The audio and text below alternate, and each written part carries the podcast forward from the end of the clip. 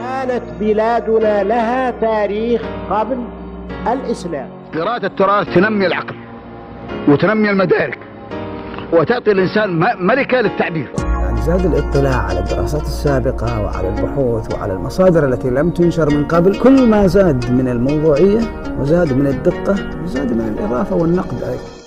السلام عليكم ورحمة الله وبركاته. وأسعد الله أوقاتكم بكل خير. هذا سلطان شداد يحييكم في مساحة نقاشات في التاريخ والأنساب والبلدانيات التي نقدم لكم عبر منصة تويتر. كل يوم اثنين بعد صلاة العشاء بتوقيت مكة المكرمة بساعة.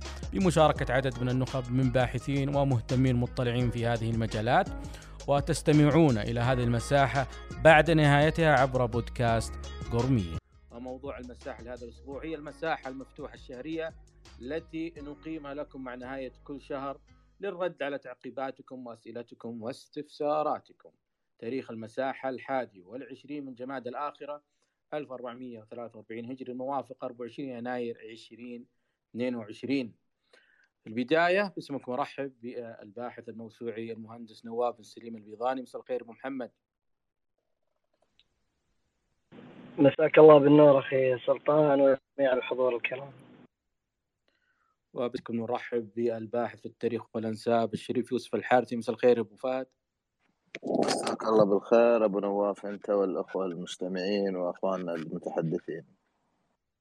وباسمكم نرحب بالباحث في التاريخ الأستاذ محمد بن سعود البيضاني. مساء الخير أبو سعود.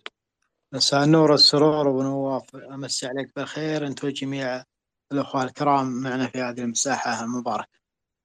وباسمكم نرحب بالمؤرخ والنساب الشيخ أحمد أبو بكر الترباني. مساء الخير أبو سهل. الله يمسيك بالخير يا أخي أبو نواف وكذا الأخوة المتحدثين وأيضا الذين جاءوا هنا في هذه الساحة الطيبة للاستماع. كانت مواضيع هذا الشهر الموضوع الأول كان عرام السلمي بين مبالغات ذوي الهوى وإنصاف ذوي النهى وكان موضوع الشهر الثاني هو لغة الوثائق المحلية مقاربة لغوية.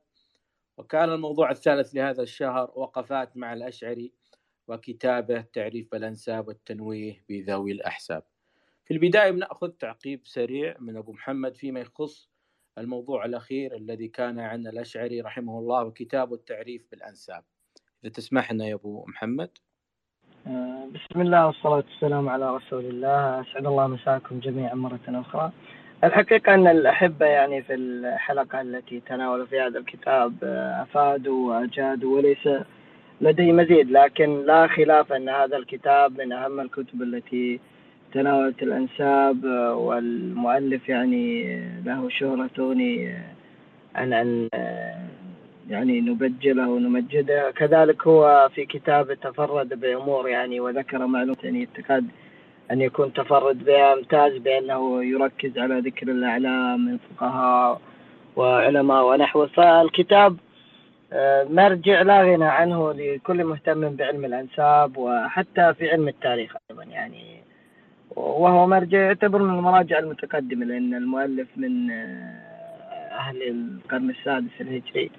فهذا الكتاب لا يختلف على أهميته اثنان حقيقة. آه، أظن يعني أنا استمعت إلى الحلقة وكانت آه، مليئة جدا بالفوائد ولن أضيف يعني المزيد على ما قاله الأحبة. بارك الله فيك أبو محمد. الإخوان الموجودين هنا من يريد ويرغب بالمشاركة يرسل الطلب حتى نفتح له باب المشاركة مباشرة.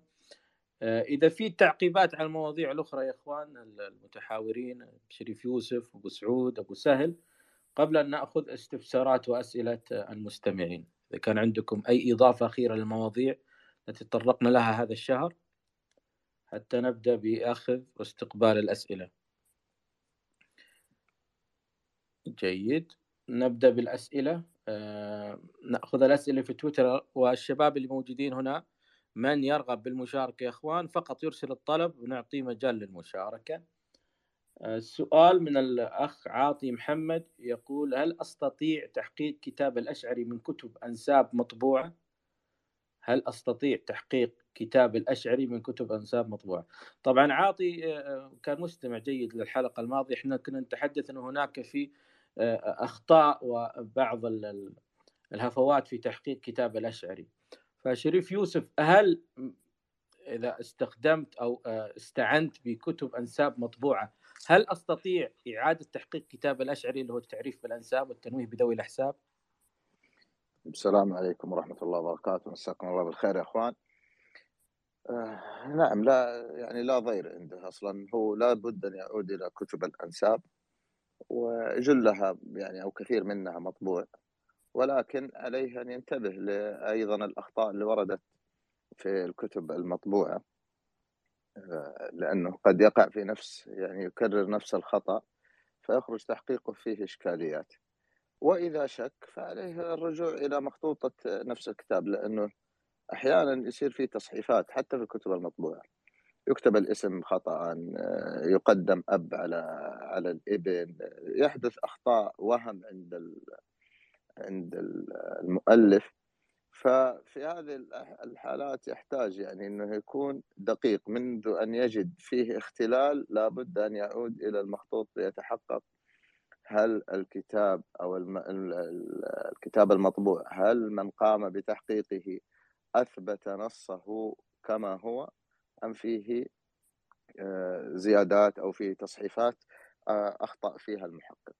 أيضا يعني أنا دائما أفضل إنه يرجع للمخطوطات التي تكون التصوير فيها ذو جودة عالية خاصة آه، التصوير يكون ملون. يعني حتى يكتشف المحقق لو كان الكتاب هذا فيه تدخلات من أحد النساخ فهو لا يكتشفها إلا آه، غالبا إذا كان المخطوط تصويره ذو جودة عالية ويكون ملون يتضح له إن كان تدخل الناسخ في ذلك. لأنه بعض النساخ هداهم الله ورحمهم آه، يتدخلون في في متن المخطوط ولا يذكرون ذلك يعني لما رأينا محقق الأشعري أو كتاب الأشعري كتب في نهايته إنه آه، أضاف وما لم يكن موجود.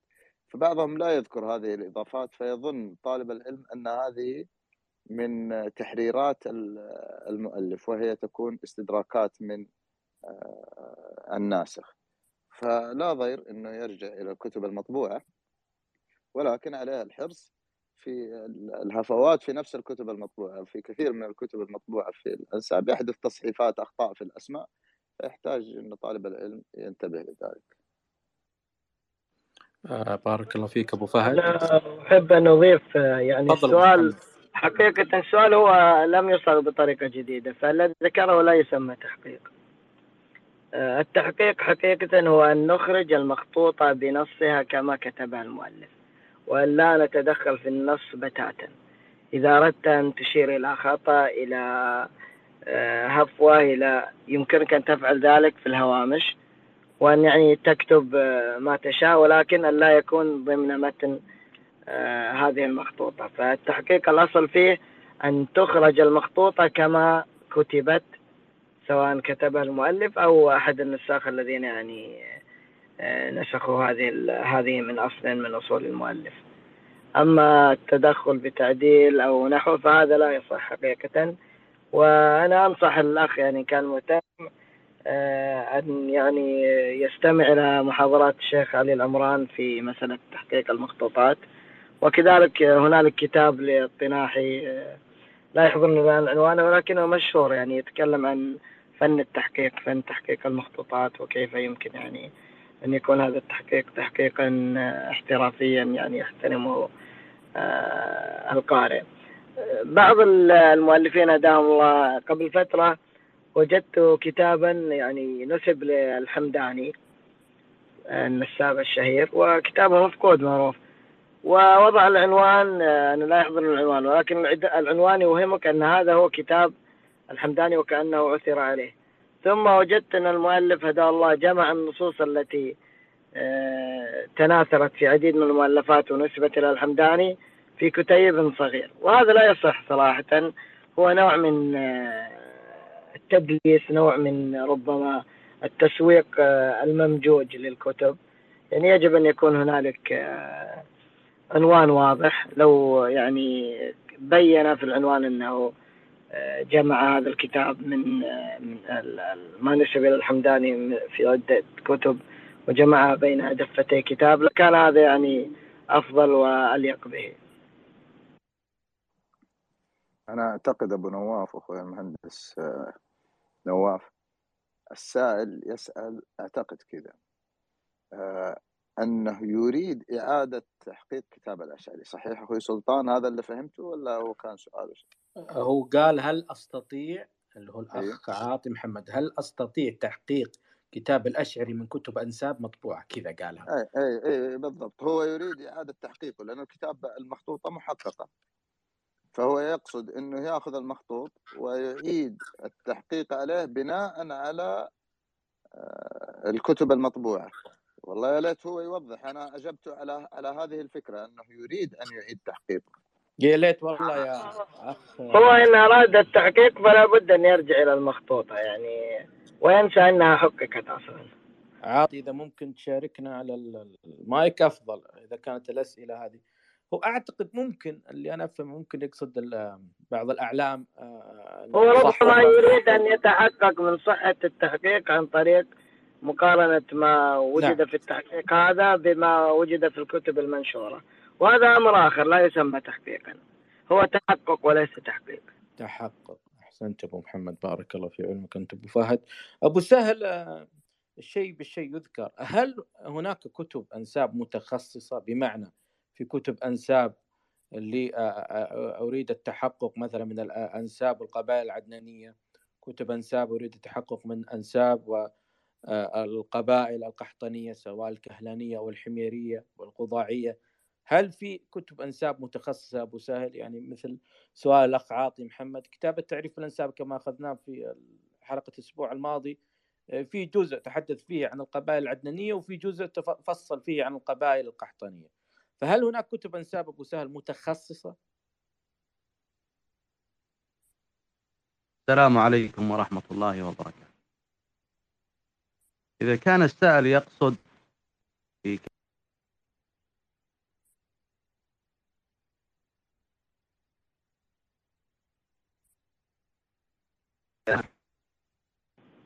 أنا آه، في صوت؟ في صوت سامعين ولا كيف؟ الآن الصوت واضح. سهل كان- الآن واضح الصوت؟ جدا. طيب. إذا كان السائل يقصد القبائل الأولى ما بعد صدر الإسلام والعصر الأموي والعباسي وما بعد ذلك فهناك كتب اختصت في الأنساب العدنانية وكتب اختصت في القبائل اليمانية. وأيضا يرجع إلى الأشعار الأشعار التي اهتمت في الكلام على القبائل ال- العدنانية والقبائل ال- الأشعار أيضا التي اهتمت في ذكر القبائل القحطانية. مثل كتاب الزبير كتاب مصعب آه، وكتب ابن الكلبي وكتب الهمداني هذه كتب كلها اختصاص. أما بعد ذلك فالغالب كلها كتب عامة. يعني مثلا في المدن أو في آه، البلدان يذكرون هذه القبائل. لكن كتب إنها اختصت من من, آه، علماء كبار يرجع لها في هذا الاختصاص. أنا ما أذكر إلا كتب التي اهتمت في النسب العلوي. و وبعض الكتب التي اهتمت في نسب قريش. وأما البقية فهي كتب عامة في قبائل قحطان وقبائل عدنان. وبارك الله. أنا أخي سلطان أرى يعني معنا في المستمعين الشيخ آه، عطية بن معنف شيخ آه، الحزمان من فهم قبيلة القيسية الحجازية العريقة. فإن كان الشيخ يعني يمكن أن يشاركنا بنبذة بسيطة. هنا هو يقرر. ويبدو انه يقرر لكن من خلال تتب... من يتتبع ما ذكره عرام عن بعض سكان الحجاز يرى أن بعض معلومات عرام لم تكن يعني بذيك الدقة. مثلا يقول الأنصار في ينبع مثلا وتجد أن هناك شخص واحد اشترى بستان ثم بعد ذلك باع هذا البستان. لا يعني ذلك أن الأنصار يسكنون ينبع مثلا أو أش- أو أشخاص يسكنون من الأنصار كانوا يسكنون مكان معين أو وادي. أو مثلا قرية يذكر فيها ثلاث قبائل أربع قبائل ليس معقول أن تكون مثلا أربع قبائل في قرية واحدة. لكن القرى في ذاك الوقت يعني حجمها أصغر من حجم القرى الآن. فهو يعني أشخاص مثلا من من من قبائل سكنوا في هذه القرية مثلا من القرى خيوف مزارع أو شيء. فلا لا أرى أن التحديد دقيق. أنا أعتقد أن الإشكالية أبو سعود ليست في كلام عرام ولكن في من يفهم كلام عرام. فعرام مثلا في الخرماء التي في وادي الصفراء يعني معروف أنها حصل فيها تملكات من عدة قبائل من قريش ومن بعض الأنصار وغيرهم. فهو كان يذكر من يعرف أنهم يعني لهم فيها ملك. لكن الإشكالية في فهم هذا في إسقاطه على أنه كان يحدد السكان تحديدا وأظن الإشكالية ليست في آه، عرام ونصه بل في من يعني يسيء فهم هذا النص خارج سياقه ولا ينظر يعني إلى المصادر المعاصرة الأخرى التي ذكرت كلاما يعني آه، من خلاله نستطيع أن نفهم نص عرام السؤال لك أنت شريف يوسف أبو فهد. على آه، الحديث اللي تفضل فيه أبو سعود وأبو محمد. نصوص عرام اللي فهمته من كلام أبو سعود وكلام أبو محمد إنها فيها إجمال. أنا أريد أن أتحقق يعني أريد أن أتحقق لما يذكر آه، قبيلة بدون آه، تحديد من أي فروع هذه القبيلة. هل أستطيع التحقق؟ يعني هل في مراجع من كتب التراث أستطيع أن أتحقق من الإجمال اللي ذكره عرام في نصوصه؟ آه نعم صحيح. اولا يستطيع طبعا الأفرع القبلية في كتب المخطوطات النسبية أو بعض الكتب. لا يذكر الأفرع فين كانت ساكنة لكن كتب التاريخ مليئة بذكر الأفرع التي هي متواجدة في أماكن خاصة إذا كانت هذه الأفرع لها أحداث تاريخية. فقد تجد يعني أنا وجدت مثلا فرع لبني جعفر الطيار كان موجود قريب منطقة الواسطة تقريبا. صارت له معركة وبعدين تحرك من هذه المنطقة وذهب بالقرب من ينبع ثم تحرك وراح إلى منطقة أخرى. هنا يتضح لك التحرك لهذه القبيلة. أيضا كتب البلدانيات خاصة البلداني الذي يكون زار هذه المنطقة. فالبلدانيين عندما يأتي إلى منطقة معينة يذكر أحيانا سكانها يقول سكانها كانوا من كذا. فهذا يوضح للشخص آه، التحقق. هل هو فرع هل هو فرد؟ كما ذكر أخونا أبو سعود كان متملك وغادر هذه المنطقة وجاء من بعده آه، يتملك. آه، أيضا كتب الرحلات. قد تفيد كثيرا في مثل هذا لأن بعض الرحالة يذكر الأفرع التي يصادفها في المناطق التي هو زارها. وبعض الأحيان أقف أوقفت على بعض المشجرات تذكر أفرع يذكرون مكان تواجده. يعني يكون المشجر في تلك السنة مر في هذه المنطقة وذكر له أهل هذا الفرع فيحدد أنه هذا الفرع هو سكن هذه القرية. هذا في حالة التحقيق. لحالة الإجمال هذه مشكلة لأنها قد توهم يعني الذين يأتون بعد بعد هذه الفترات أو في زمننا الحالي ويريدون الإسقاط على مثل هذه الأمور. يعني أنا قبل كم يوم يعني أحد الأخوان أفادني جزاه الله خير بوثيقة تقريبا في سنة 1085 ووجدت يعني تملك لأحد أجدادنا في منطقة والله ما توقعت في يوم من الأيام أنه يصلها أو يكون له ملك فيها لكنه تملك وبيع مباشرة. فقد يكون أحد مر في تلك الفترة ثم يأتي ويقول هذه القبيلة كانت تسكن هنا؟ هذه مشكلة وهذه القبيلة لم تسكن فرد هو أتى هنا تملك ثم بعد فترة من الزمن باعها. فللتحقيق في مواضع القبائل لابد من الرجوع إلى كتب التاريخ والأنساب وكتب الرحلات التي آه، كانت في هذه المنطقة. هذا يعني للتوسع بل آه، أبا فهد يعني يحدث هذا حتى الآن. يعني أحيانا تكون هنالك قرية مثلا أو واد تسكن على سبيل المثال قبيلة عتيبة ويجاورهم فيه مثلا آه، أسرتين من حرب. فيأتي أحدهم يسأل فلان من يسكن هذه المنطقة؟ فسيقول عتيبة وحرب. فيأتي بعده من يظن أن حرب لها ملك في هذه المنطقة وأنها من دياره وهي ليست كذلك.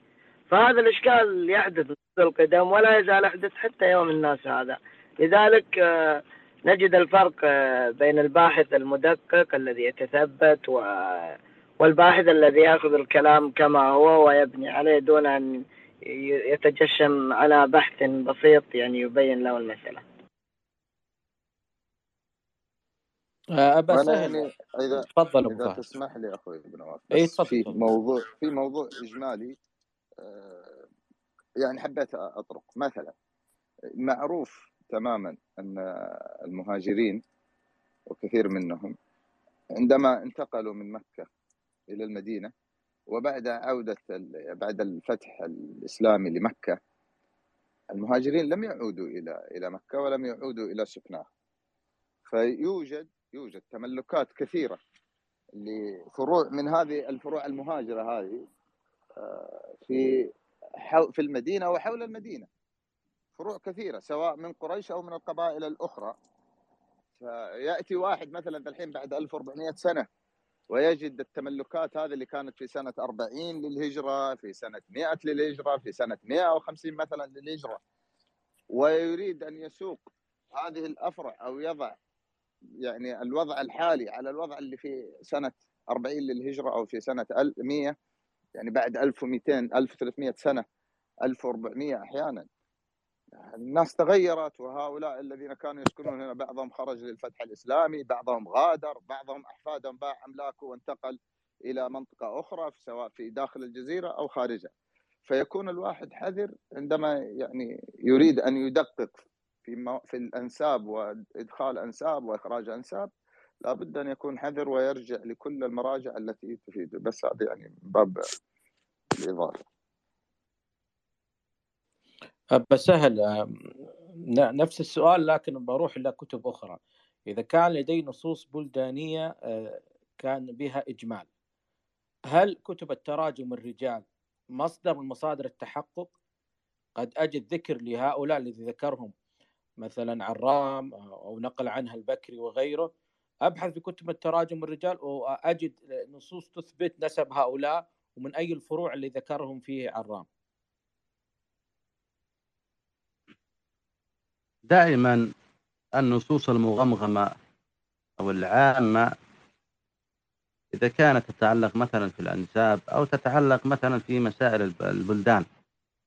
وكانت هذه ال- ال- ال- البلدة حية وكان أيضا آه، أهل هذه البلدة لها لهم تأثير ولهم آه، آه، كما يقال تأثير تجبر أهل التاريخ وأهل النسب على ذكرهم.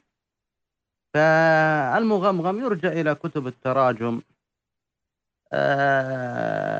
لعل أو قد تجد أن أهل كتب الرجال تذكر بعض رجال هذه البلدة وتفصل في أنسابهم عند ذكر عمود نسب هذا الرجل مثلا الذي ينتمي إلى هذه البلدة أو إلى هذه القرية. فالرجوع إلى كتب آه، الرجال من ال ال ال ال الأمور المهمة بكشف ما آه، غمته هذه النصوص وصارت آه، لا يفهم منها آه، مسائل واضحة أو آه، تحديد نسب أو غير ذلك. فيرجع إلى كتب الرجال ويرجع أيضا إلى كتب الأنساب التي تحدثت عن هذه القرية. أو إن كانت مثلا آه، آه، الرحالة أو آه، كما قال آه، الشريف يوسف آه، كتب التاريخ التي مثلا تناولت أخبار هذه البلدة. فكل هذا من مظان آه، الكشف عن هذا ال- ال- النص المغمغم. مبارك. وفيك بارك أبا سهل عندنا سؤال بس الأخ سليمان عبد الرحمن تفضل. نأخذ الآن المشاركات هنا. تفضل أخوي سليمان.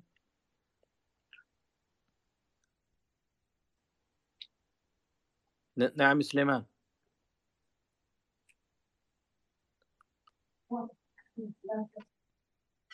يا سليمان. سليمان. طيب. انفكت السبحة وضاع الخرز ضاع. بغيت ألمه يا سليمان ودريت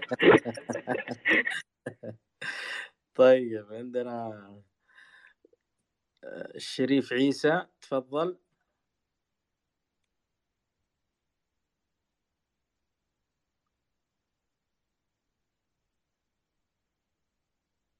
تفضل شريف عيسى.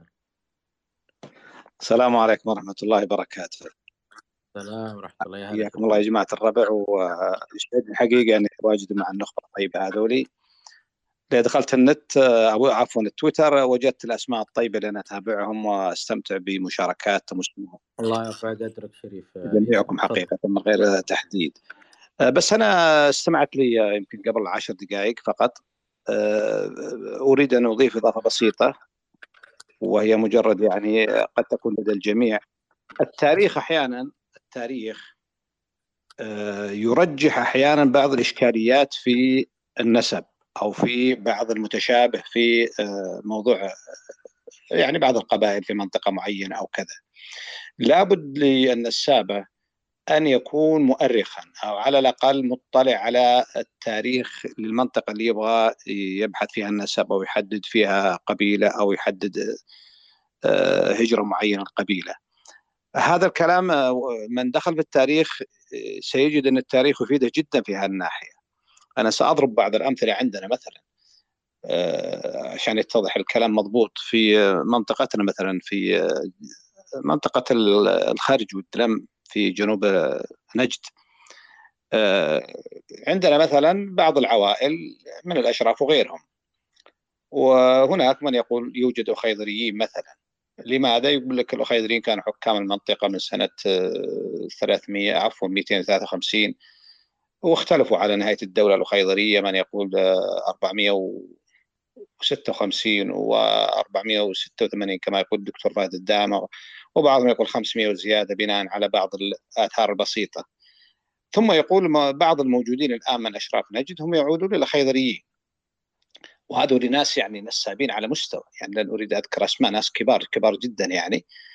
خل عنك من ليس لديه حظ في النسب نتكلم عن ناس لديهم يعني كلمتهم في النسب.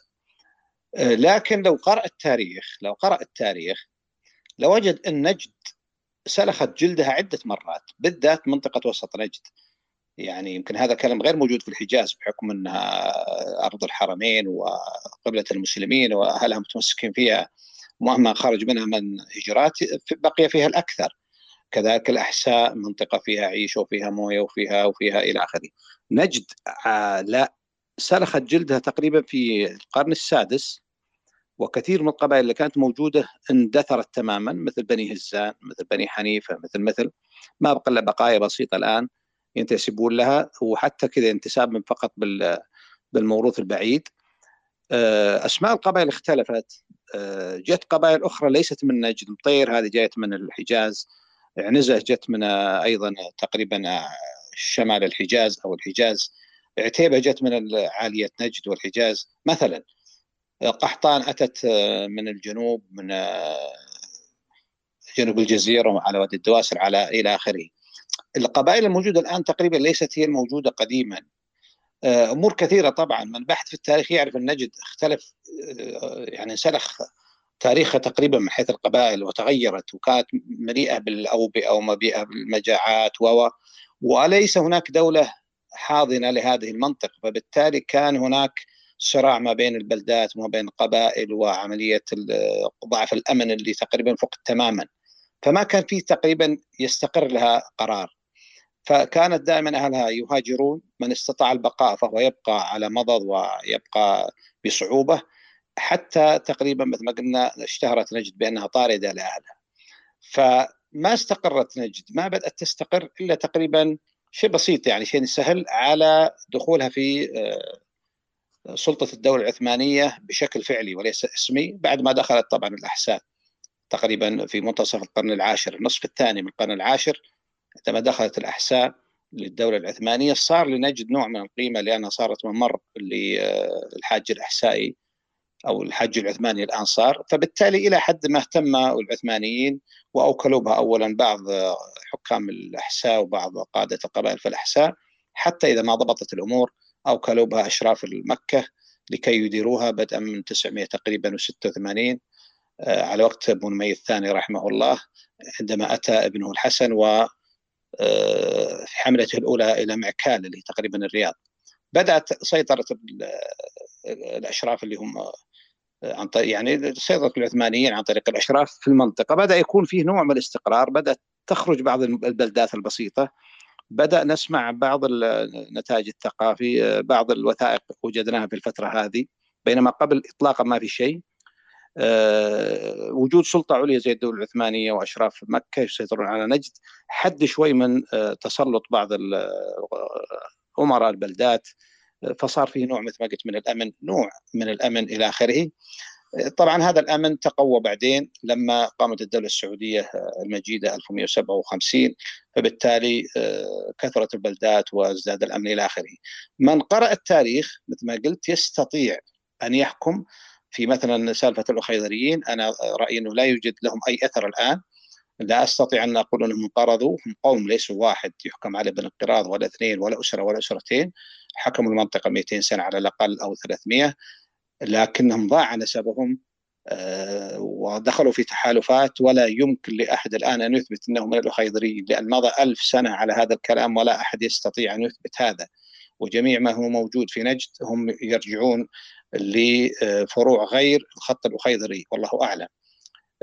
أنا أقول إن التاريخ يعطيك أحيانا هذه النتيجة من قرأ التاريخ وصل لها، من لم يقرأ التاريخ كانوا يحاجون في النقاشات وين الاخيضر راحوا؟ كانوا عندكم موجودين وينهم راحوا؟ يا أخي في فروع كثيرة من الأشراف وغيرهم راحت وضاع نسبهم ما هو الدعوة أين راحوا؟ لو تقرأ التاريخ لوجدت أنهم فعلا لعاد لهم هنا في المنطقة مثلا أثر ولا شيء. فبالتالي التاريخ أنا لا أقصد التاريخ أحيانا يعطيك تصور ويرجح لك بعض الأمور اللي ربما أنها ما تترجح بالمصادر القديمة. هذا حبيت بس مشاركتكم المشاركة البسيطة طول أعماركم. السلام عليكم. عليكم السلام. إضافة رائعة جدا كعادتك شريف عيسى. الأخ رومان السلام عليكم. سلام ورحمة الله. أه بدي أوجه تحية خاصة للشيخ أحمد أبو بكر الترباني ابن محافظتي ابن محافظة جرس. عبد الله حوامدي معك.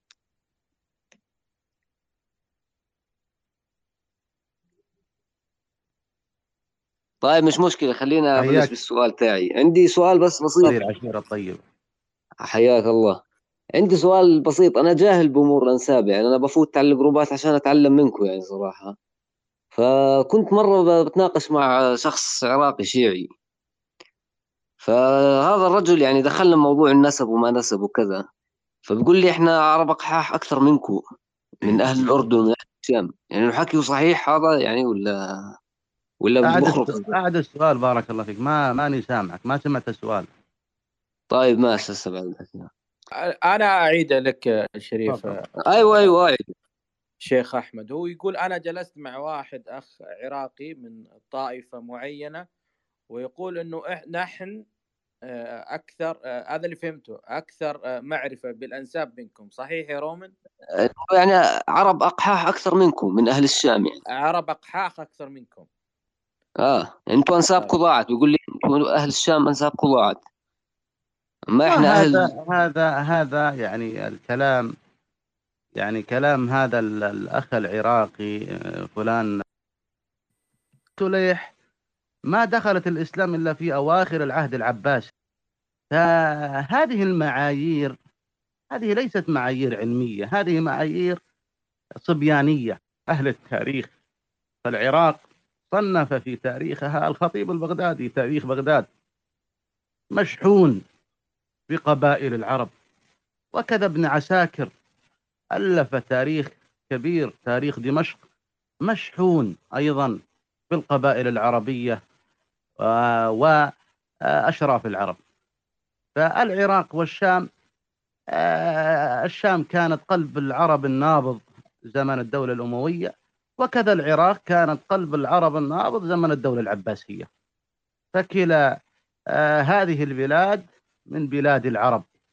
وأما هذه آه، التقسيمات أو التحديات هذه تحديات صبيانية لا يلتفت لها أبدا. إنما يرجع هذا كله إلى كلام أهل العلم. بارك الله فيك أبو سهل. آه، أي استفسار آخر أخ رومن؟ لا لا تمام تمام أخ سلطان مشكور. العفو يا غالي عندنا هنا أول شيء نرحب بشيخنا المهندس محمد السهلي أبو فهد. عندنا سؤال هنا آه، آه، من راقي من راقي العليا. يقول الألفاظ اللي في وثائقنا المحلية هل نستطيع أن نقول عنها أنها ألفاظ فصيحة؟ أبو محمد. كل كلامنا العامي فصيح. إلا ما ثبت أنه دخيل. هنالك يعني لا يجب أن يفرق الإنسان بين الفصاحة كل الكلام الذي نتكلمه في لهجاتنا البدوية هو كلام عربي فصيح. قد يكون هنالك تغيير في نطق الكلمات في آه، لا شك أنه حدث مثلا إشكال أن العرب أصبحوا يبدأون بالساكن وكان العرب في آه، جاهليتهم وصدر الإسلام لا يبدأون بساكن. لكن الكلمات ككلمات معجمية وكمواد معجمية فال... فأنا يعني أقول أن كل لهجات القبائل العربية هي فصيحة. قد يكون اعتراها بعض التغيير لكن إنها فصيحة في أصلها على الأقل.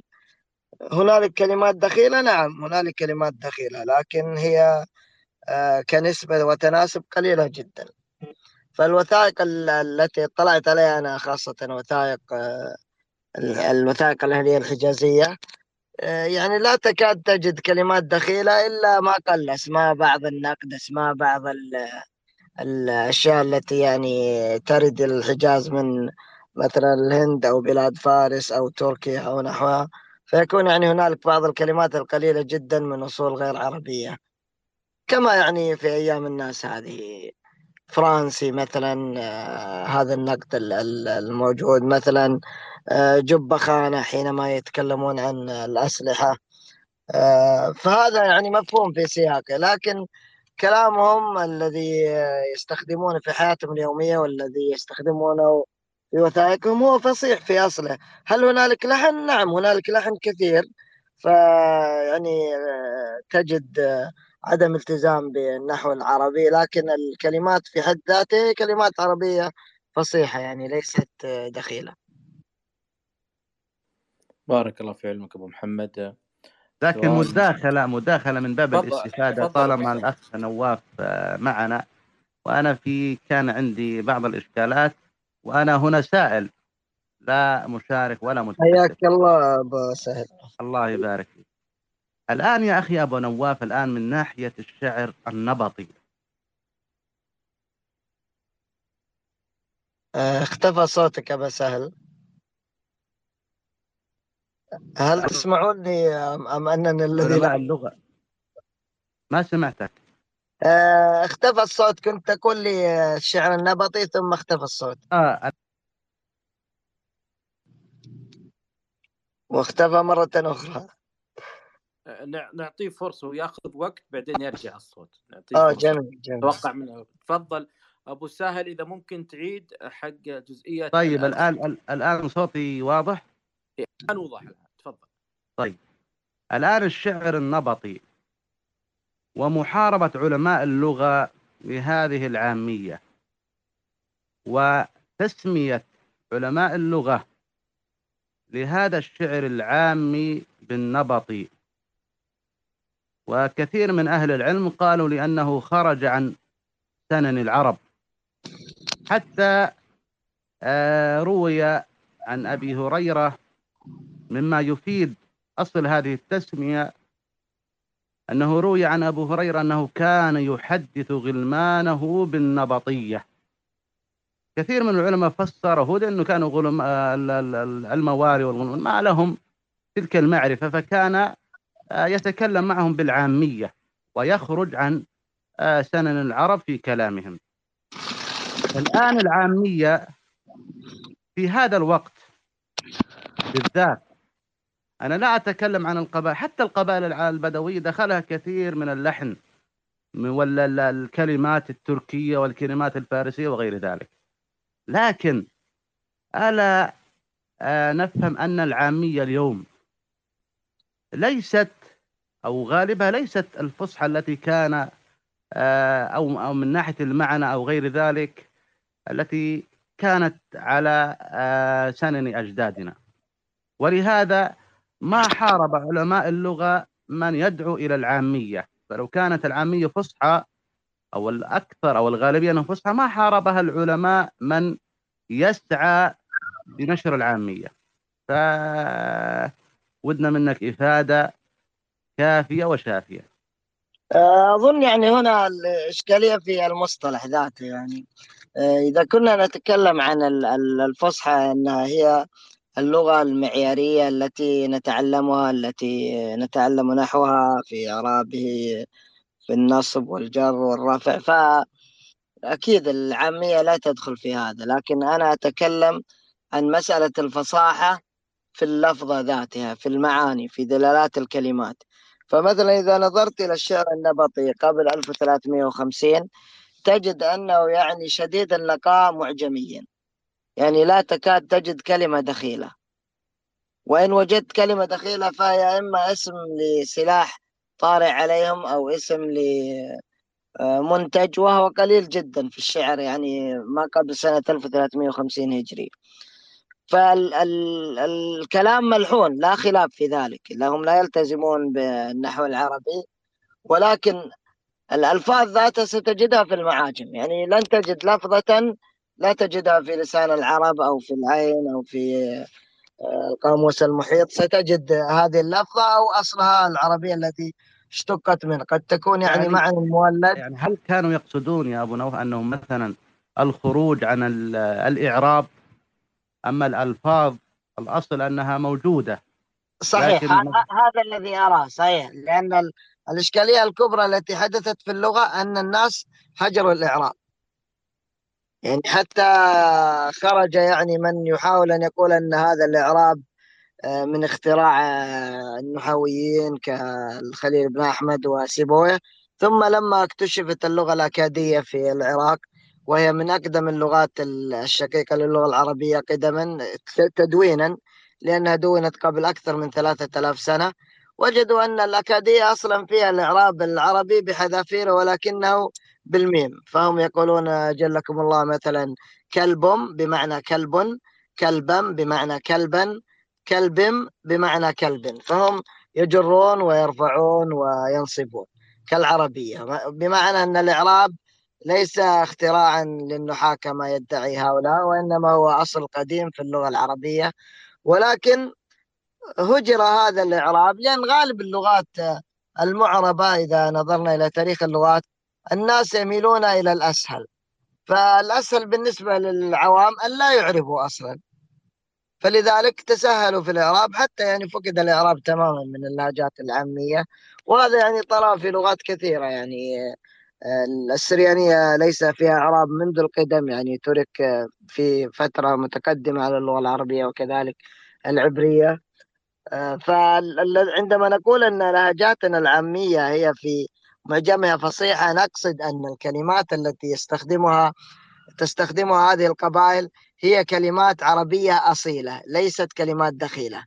إنما قد يكون تغير نطقها قد يكون تغير يعني بعض حركات آه، أحرفها قد تكون هذه الكلمات مولدة لكنها مولدة من أصل فصيح معجمي له أصل في المعاجم.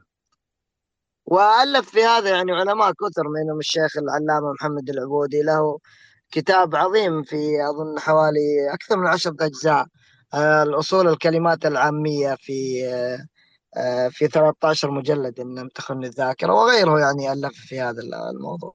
طيب الذي آخر. هذا الذي نقصده للاستفادة أكثر.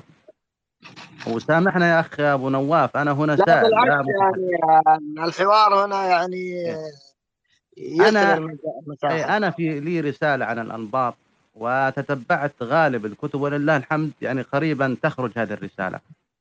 لكن تتبعت أن العرب لهم حتى منذ القدم لهم محاربة شديدة على هذه المسائل وما وجدتهم يطلقون على آه، ها اللغات الفاسدة إلا آه، تشبيها لهم بالنبط لا يذكرون الفرس أو الروم أو غير ذلك إلا النبط أظن هنالك سبب يعني واضح لأن آه، تعرف الإشكالية في مسألة النبط يعني. هنالك من يرى أن النبط عرب هنالك لا من لا ليس يعني ليس من من من ناحية الجنس.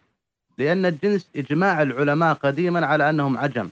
لا حتى من ناحية اللغة من ناحية اللغة لأنهم يرون أن اللغة التي يسميها علماء اللسانيات الآن اللغة النبطية التي لها نقوش يعني كثيرة هي هجين ما بين العربية والسريانية و اي يعني هجين ذكروا. من باب الأمثلة حتى نستفيد منك. آه أن السريانية حرف الطاء يلفظونه تاء مثلا علي بن أبي طالب هكذا يقول. غير غير غير صحيح. حقيقة أن النبطية لا تزال تحتفظ السريانية تحتفظ بالطاء حتى يوم الناس هذا. وفيها طاء وتاء والتاء في السريانية له نطقان نطق مرقق ونطق مفخم فيكون ثاء تارة ويكون تاء عربية تارة أخرى. طيب آه أتمنى أن تزودني بهذا النص لأن أنا عندي كلام أبشر أبشر. آه، سأرسل هلال العسكري وغيرهم من علماء اللغة ذكروا هذه ال- ال- ال- ال- المسألة أن الطاء والقاف وغير ذلك. لا ابدا القاف موجود. عموما ال- السريانية والعبرية باختصار هي احرفها 22 حرف. أبجد هوز حطي كلم صعفس قرشت فقط. العربية تز- تزيد عليها بضخ اتخذت إيه، بارك الله فيك يا أبو نواف وسارسل سارسل لك مرجع آه، من علامة سرياني يعني سيفيدك كثيرا إن شاء الله بإذن الله. جزاك الله كل خير يا حبيبنا أبو نواف حياكم الله. بارك الله فيكم جميعا. الآن وليد تفضل أخوي وليد. تسمح لي يا أخوي سلطان؟ إيه، تفضل أخوي وليد. الحضور الكرام. وهذه المادة الدسمة أصبحت وجبة رئيسة كل اثنين طبعا مداخلة بسيطة بس بح- بحكم التخصص في اللغة وإن كنت لست بذلك الباحث ولكن لي بعض الاطلاع على بعض المفردات الموضوع استفزني نوعا ما. يعني استفزني ايجابيا. الألفاظ بالنسبة للألفاظ العامية الآن يكاد يكون أكثر من ما أدري الصوت واضح ولا لا. واضح واضح. يكاد يكون أكثر من 93% من الألفاظ ف- يا فصيحة مباشرة يا لها جذر فصيح. آه، تتبعت طبعا في آه، أربع أجزاء من آه، كتاب الأغاني. تتبعت الألفاظ العامية التي سمعتها. يعني مباشرة من من من عايشتهم طبعا بحكم ال- المعيشة يعني في قرية ملل قرب المدينة. وبعض الكبار السن قليل احتكاكهم خصوصا من النساء بالحضارات المختلفة طبعا. بحكم طبعا هذا من أحد أسباب يعني بقاء اللغة أو بقاء بقاء الألفاظ. فوجدت إن كثير من في الاربع أجزاء الأولى من كتاب الأغاني يكاد يعني تكون أكثر من 2000 إلى 3000 لفظة مستخدمة كما هي. آه، مع أنها فقدت في في أحاديث الناس العامة لكنها مستخدمة في في في القرية وبل أحيانا تصل نسبة الدقة في استخدام اللفظة 100% والله تحضرني الآن أمثلة لأني أتحدث عفو الخاطر لكن الأمثلة كثيرة أخي وليد بل كثير من الكلمات التي تجدها في شروحات المعلقات ويقال عنها أنها آه، مهملة أو من حشي اللغة تجدها أصلا مستخدمة عند كبار السن وتجدها في الشعر النبطي ما قبل 80 سنة 70 سنة. وهذا أمر يستحق أن يدرس. وليتك يعني جمعت هذه وأخرجتها في كتاب. والله موجودة عندي والنية إن شاء الله إنها موجودة لإخراجها لكن الآن أنا في في طور البحث يعني لحد الآن. ولكن وجدت ال- الغريب في الأمر الذي يعني استغربته دقة اللفظة يعني. ممكن ما تحضرني الآن بس في ألفاظ مثلا لها أكثر من معنى. وجدت ال- ال- مثلا القرية لدينا يستخدمون اللفظه في أدق معانيها كما وردت في المعاجم. وبعض الألفاظ لا طبعا جذرها صحيح ولكن فيها بعض التحوير أو بعض التقديم والتأخير وهذا لا يخفى على من له اطلاع في اللغة. آه، وهي بحوث أنا أرى أنها يعني في الحديث الآن في حديثنا هذا أرى أنها إشارات ل آه، قد تكون بحوث يعني مقننة ودقيقة، طبعا تحتاج إلى أوقات طويلة وباحث يعني آه، رصين. من باب الفائدة أخي وليد هناك رسالة الآن هي على طاولتي نعم آه، طبعت في حكومة الكويت اسمها معجم الألفاظ المفسرة في كتاب الأغاني للدكتور حسن محسن وهو كتاب طبع سنة 1987 فهذا الكتاب لعل آه، لعله يفيدك في هذا الموضوع التي آه، الذي أنت ذكرته الآن. جميل جدا والله أنا ما اطلعت على كتاب. أنا حقيقة كنت أقرأ يعني آه، كقراءة حرة ولكن كنت تعرف يستخدم ال- ال- القارئ أحيانا بعض ال- الإشارات وبعض الأشياء اللي يقف عليها فوجدت إنه كل ما تقرأ أكثر تجد الألفاظ وتجد بعض المعاني كذلك التي ترد يعني يستخدمها كبار السن لا زالت وكما ذكرتم. هنالك يا أخي الوليد هنالك آه، الباحث والشاعر آه، أعوذ بالله من الشيطان الرجيم تركي آه، العتيبي. تركي لديه يعني كذا حلقة في اليوتيوب في قناة مصرية لا يحضرني اسمها الآن. يعني يبين كيف أنه كيف يفسر المعلقات والشعر الجاهلي تحديدا من خلال الشعر النبطي. كيف يمكن فهم هذا السياق؟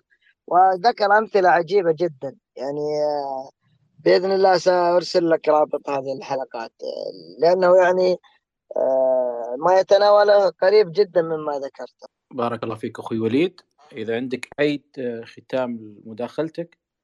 آه، طبعا آه، تركي الغنامي هو يكتب الغنامي لا يكتب العتيبي تركي الغنامي. طيب ناخذ مداخلة من الشيخ منصور نايف الملحم. يلا حي الشيخ منصور. حياكم الله وأبقاكم. شكرا أبو نواف. بارك الله فيكم جميعا. السلام عليكم ورحمة الله بارك الله. وبركاته. يحييك. يعليكم السلام. يا هلا والله شكرا لهذه المساحة الطيبة. آه، أخواني أنا بس ال- ال- اللسان العربي الجميل. اللسان العربي اللي هو منبع يعني اصالتنا آه، الحقيقة أنا ال- الضروب اللي اللي اللي, اللي أبغى أتحدث فيها وأنا سعيد جدا إني أرى مساحة تهتم في هذا الشأن.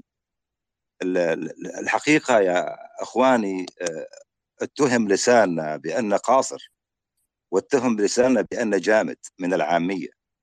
وأصبح من يتحدث عندنا آه، بلسانه الأم يعني كأنه ينظر أو أو يستأسد على الآخرين يعني ويلام على ذلك. آه، باب حفظ ال- اللسان العربي مفروض وأعتقد واجب. على الجميع. آه، حنا يعني اللغة عندنا ولساننا ميع كثيرا جدا وخاصه آه، في وسائل الإعلام. للأسف نجد وسائل إعلام عربية وعنوانها عربي لكنها لا تنطق إلا القليل جدا جدا من العربية بل وتحاول تشويه هذا اللسان. حتى أنه في بعض الدول العربية تغيرت معاني الكلمات بتغيير نطق الحروف. حتى الأسماء يا أحبابي أصبحت بعض الأسماء الحقيقية العربية يعني تكتب على حسب اللهجة فأصبح عقيل في بعض الدول عجيل وأصبح قاسم في بعض الدول جاسم. وهكذا يعني ال- ال- الأمور حنا نتكلم على أنه المنحى اللي تنحوه خاصة بعض الوسائل الإعلامية الشهيرة يكاد يأخذ بلساننا العربي إلى إلى إلى إلى هاوية. آه، يعني ال- ال- الحفاظ واجب من كل الأكاديميين الناطقين. أنا سعيد جدا. أنا أنا كنت آه، يعني آه، قد فقدت الأمل إلا قليلا بأني أرى من يدافع عن لسانه وعن ادبه وعن وبالتالي عن موروثه ال- الحقيقي والأصيل يعني. حمدا لله ان ان أن القرآن حفظ لنا لساننا يعني. فشكرا لكم على هذه المساحة شكرا على هذا التفاعل شكرا لجميع من حضر الحقيقة أنا سعيد سعيد جدا بهذا الوجود. وشكرا لك أبو نواف لإتاحة الفرصة. الله يحييك الشيخ منصور شكرا لك أنت على تواجدك. تفضل أبو محمد. حياك الله شيخ منصور. وفعلا يعني ال- الهوية اللغوية العربية يعني تحارب في كل مكان. لذلك أعتقد أن الدور علينا نحن كأفراد علي- علي- علينا في بيوتنا أن أن نغرس حب هذه اللغة في أبنائنا يعني آه، نشجعهم على الحديث بها. نحن لا نحارب العامية فهي العامية هي التي نتكلم بها هي التي تعلمناها من آبائنا وأمهاتنا. ويعني لا ننظر لها نظرة احتقار أبدا ولكن آه، في مجال البحث العلمي وفي مجال المدارسات العلمية الراقية يجب أن نتحدث بالفصحى. هذه الفصحى هي التي تجمعنا من الأهواز إلى ساحل المحيط الأطلسي. وعدم الحفاظ عليها هو ضياع الهوية العربية التي تجمعنا جميعا. فهذه اللغة هي لغة القرآن ويكفيها شرفا أن تكون لغة القرآن. أنا آه، أريد أن أذكر قصة تتعلق في هذا الموضوع. هذه القصة سمعتها من أخ لي جلس مع صاحب هذه القصة وصاحب هذه القصة رجل إقطاعي كان يسكن على ما أذكر في أمريكا أو بريطانيا. فاجتمع في إحدى المقاهي مع بعض الجزائريين وبعض المغاربة فتكلموا بالعامية. فكانت العامية صعبة عامية المغربي تختلف عن عامية الشامي وعامية الجزائر وهكذا. فكان آه، في هذا المجلس ما أحد يعني كما يقال آه، التفت إليهم. فقال هذا الرجل صاحب القصة قال لماذا لا نتكلم الفصحى حتى نفهم على بعضنا أكثر. فاتفقوا على الحديث بينهم بالفصحى. فلما تكلموا بالفصحى آه، كانوا هؤلاء في ألمانيا عفوا.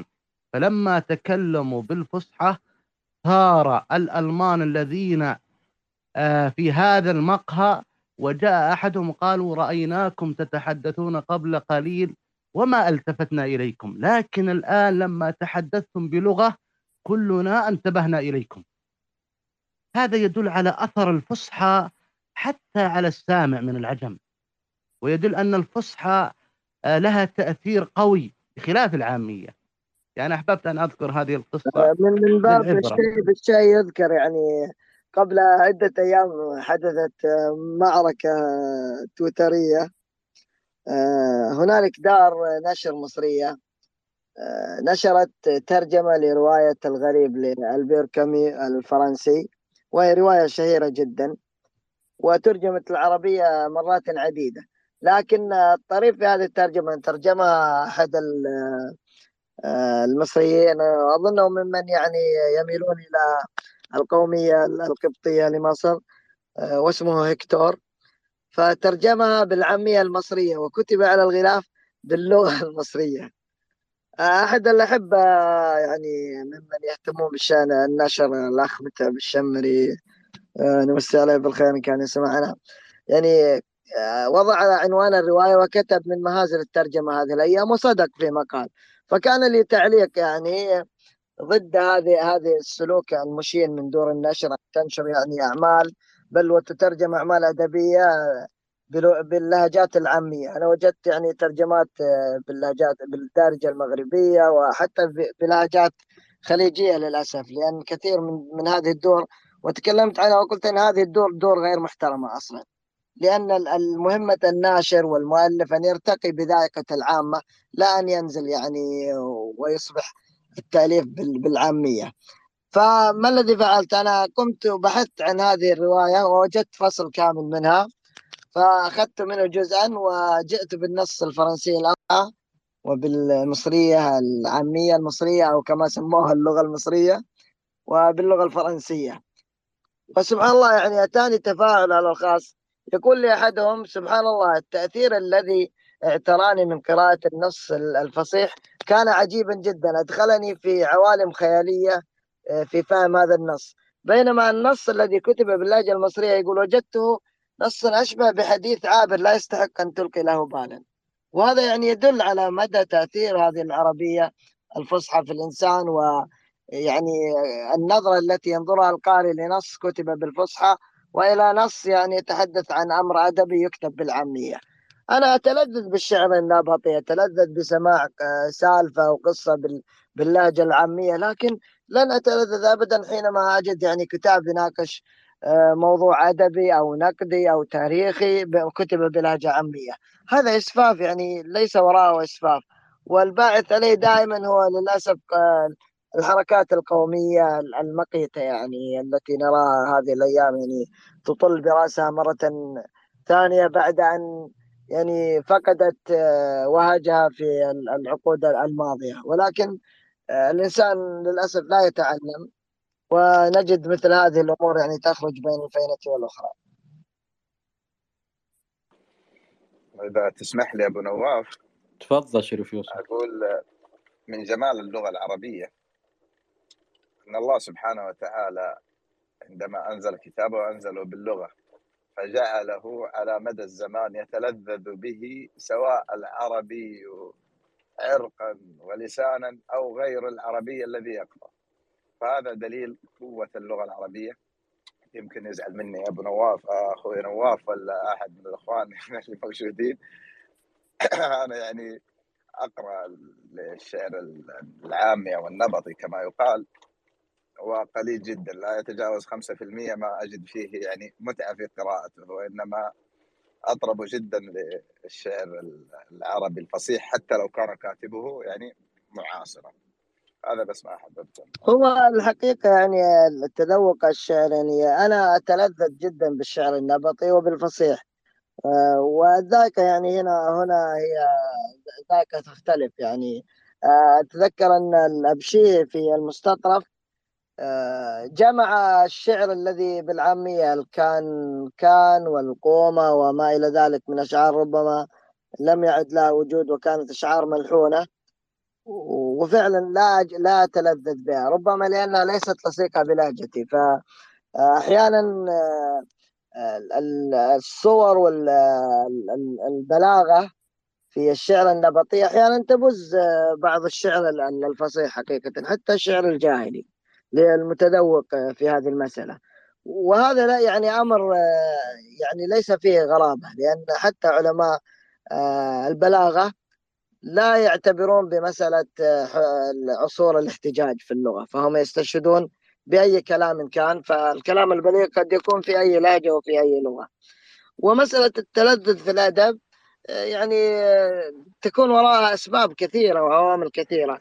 أنا أعرف يعني من من لا يتلذذ أصلا بالشعر سواء فصيح أو عامي وأستغرب يعني أن لا يتلذذ الإنسان بالشعر. ولكن هي المسألة في النهاية مسألة آه، ذائقة. يعني يفترض أن لا نستغرب آه، حدوث مثل هذا الأمر. يعني هنالك من إذا سمعته بيت قد يستشيط غضبا أو قد آه، يطلب طلبا تستغربه. وهنالك من لو أسمعته أبلغ بيت لا يتحرك له ساكن.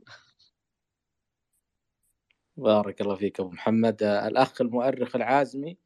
بس قبل ما أروح للأخ المؤرخ آه، أبو فهد مهندس محمد شيخنا تسمعني؟ أسمعك أخوي نواف حياكم الله جميعا. بارك الله فيك. عندنا كم سؤال؟ حاط لك وفي سؤال. الإخوان كلهم جاوبوا عليه بس أنا ودي أسمع آه، رأيك فيه. بس بنشوف الأخ المؤرخ العازمي. إذا صوتك واضح الأخ تفضل. السلام عليكم ورحمة الله. الصوت واضح؟ الصوت واضح؟ السلام عليكم. جدا واضح. تفضل. السلام عليكم ورحمة الله. تسمعني؟ عليكم السلام. تفضل. إي صوتك واضح. تفضل. الصوت واضح؟ واضح أبوي. تفضل. أه تحية لكم جميعا يعني. أنا المؤرخ العازم تسم... أه تحية لكم جميعا يعني. حياكم الله جميعا. أنا من أه عوازم مصر من الصعيد. ونعم الله. أه. مدرس لغة عربية. و شدتني مساحتكم هذه بالحيل وشدني في هذا الكلام واضح؟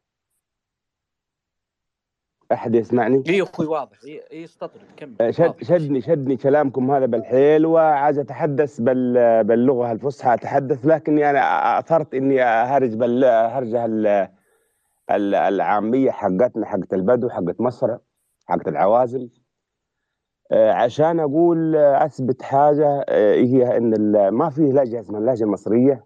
مصر هذه عدة لهجات كثيرة.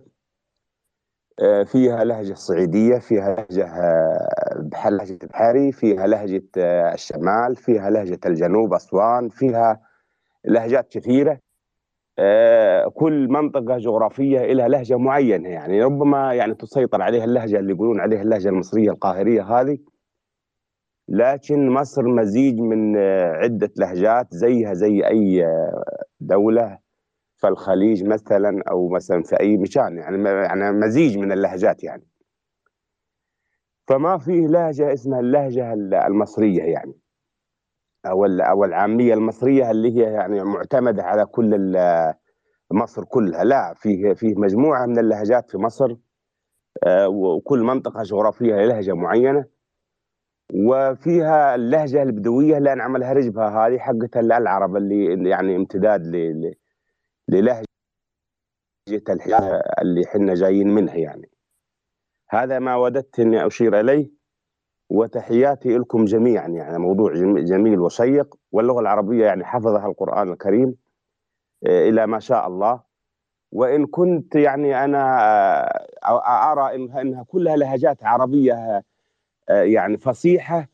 وكما درسنا أن علماء اللغة الأوائل ربما أخطأوا في بعض الأشياء منهجيا إنهم حددوا آه، حددوا الأزمنة اللي اخذوا منها في جمع اللغة زمنيا وحددوها جغرافيا. وهذا طبعا كان نيتهم نيه يعني الحفاظ على القرآن الكريم والتراث الإسلامي. لكن إحنا يعني يمكن أن نتدارك هذا الأمر ونبدأ دراسة الفوائد اللي فاتوها علماء اللغة وندرس اللهجات ما تبقى منها يعني ما لا يمكن إدراكها كلها لا يمكن تركه يعني. وتحياتي لكم جميعا يعني وبارك الله فيكم يعني. فيك بارك أخوي العازمي واهلا وسهلا بك شرفتنا.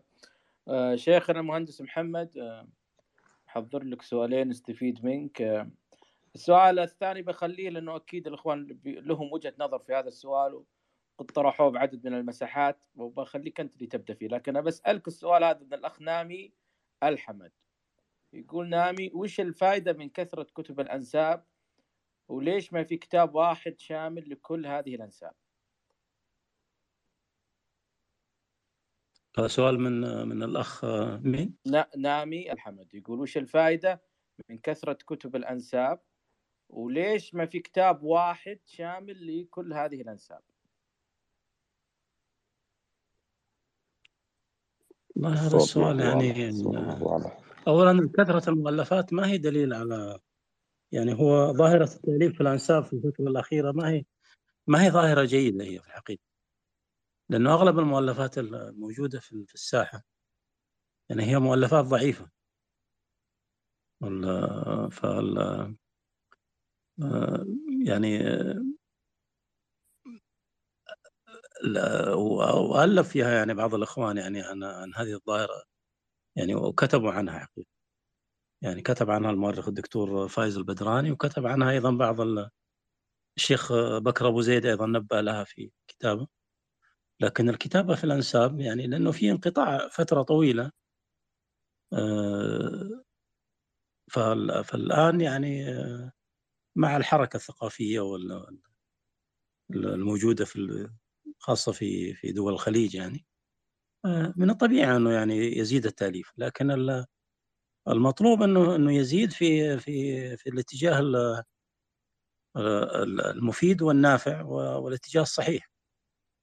لكن الذي حصل في الخاصه في السنوات الأخيرة إنه كثير من المؤلفات يعني للأسف يعني يعني ضعيفة و وللأسف يعني هذا أدى طبعا إلى إلى أمور كثيرة. أدى إلى أنه بعض بعض الباحثين يعني يكتبون يكتبوا بعض الكتابات ال ال يعني في التصحيح وفي النقد.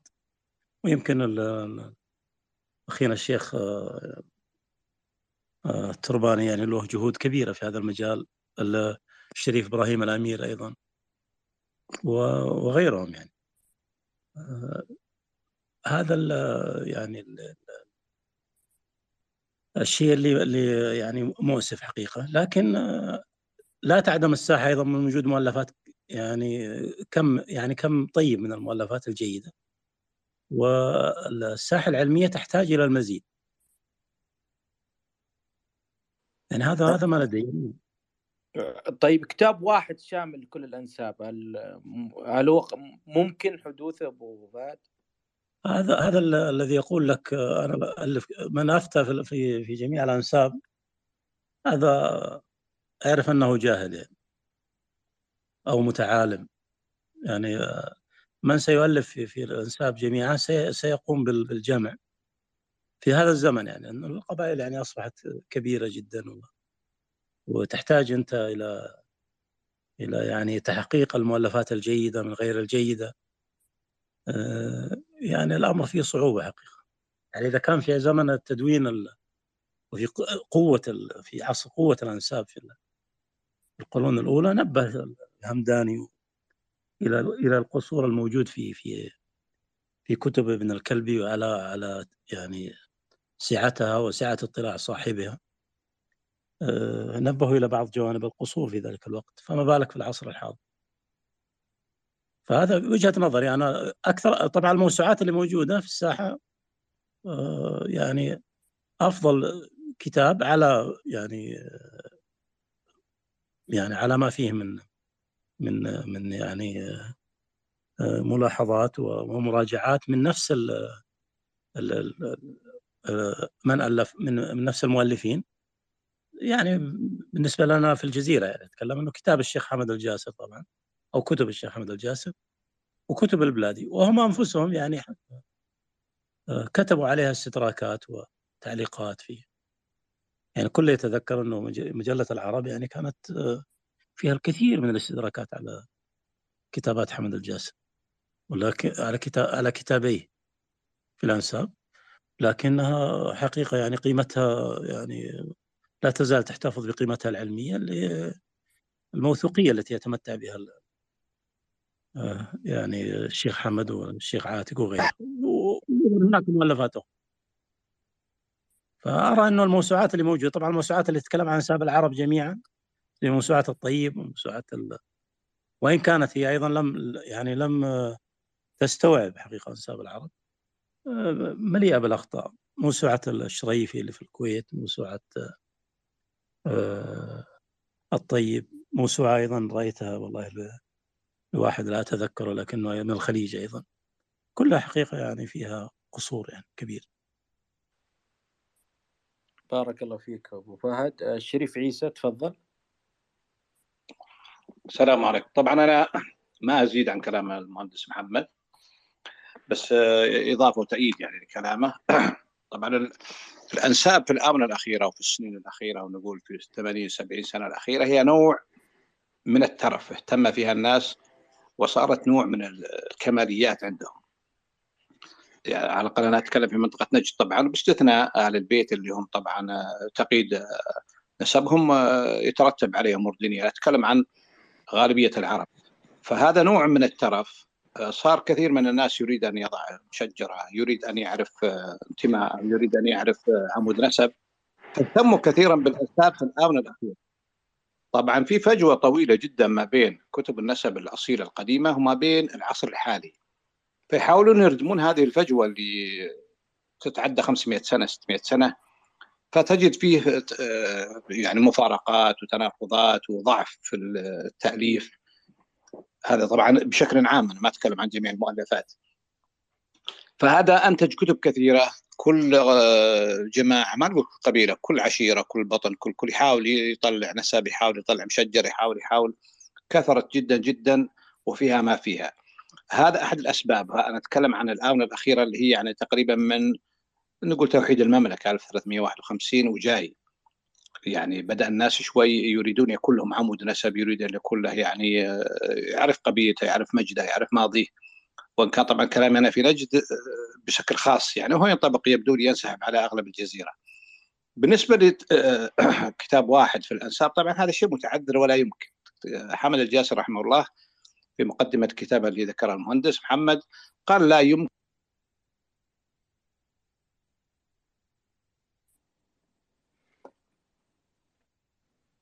اكمل يا شريف عيسى. عفوا انقطع الصوت؟ آه، انقطع شوي يمكن. فهد طيب. كمل.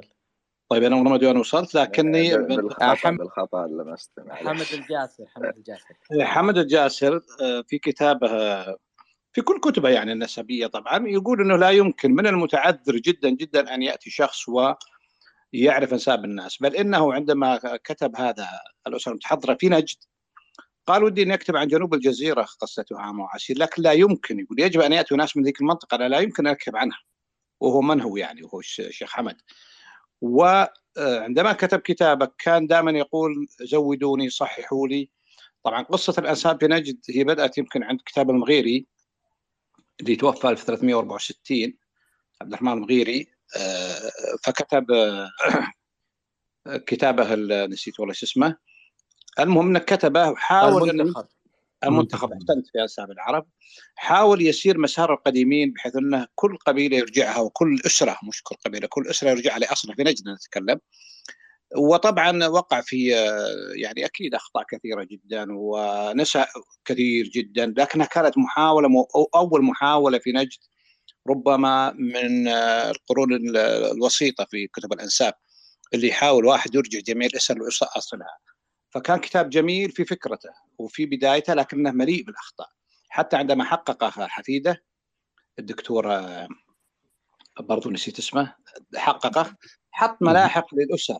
حتى أشراف آه، الحجاز حط ملحق. ما حتى قدر يرمم النص الأصلي من كثر الأخطاء من كثر ال... فحط ملاحق لترميم الكتاب وصار التحقيق يعني متعب. جاء بعدها طبعا آه، الحقير الشيخ إبراهيم الحقير قاضي كان في الخارج. وسار على مسار مغيري على طول وحاول انه اللي هو كنز الانساب وبرضه وقع في كثير من الأخطاء هو طبعا من عنزة من المجمعه يمكن أبدع في عنزة بحكم إنه قبيلته لكنه لخبط في أشياء كثيرة وهذا طبيعي وحاول حتى توسع شوي. جاء حمد الجاسر استفاد منهم رحمه الله وبالذات في مجلة العرب وعرف إن هذا لا يمكن وأنه لا يستطيع شخص.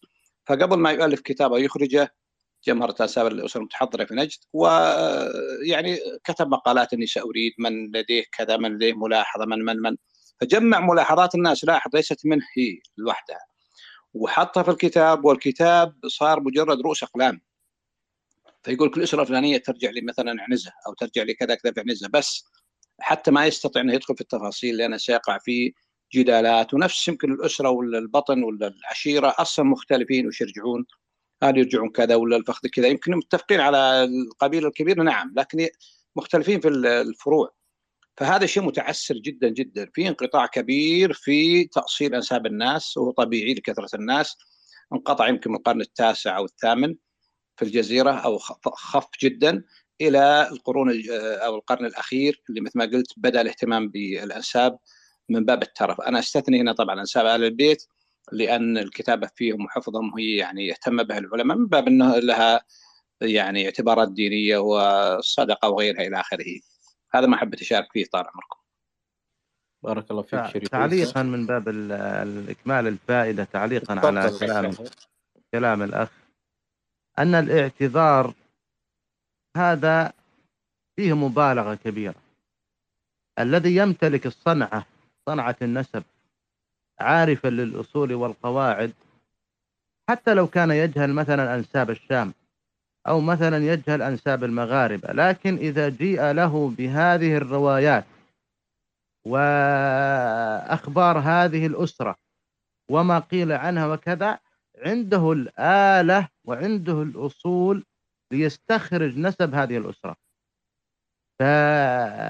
فالموسوعية قد يأتي إنسان مؤصل يستطيع أن يكتب فيها إن كان وهذا يحتاج وقت طويل منه ويحتاج كما يقال زمن لأن هذا يحتاج إلى نظر وتوني وتحقيق وإنزال هذه الآلة كلها.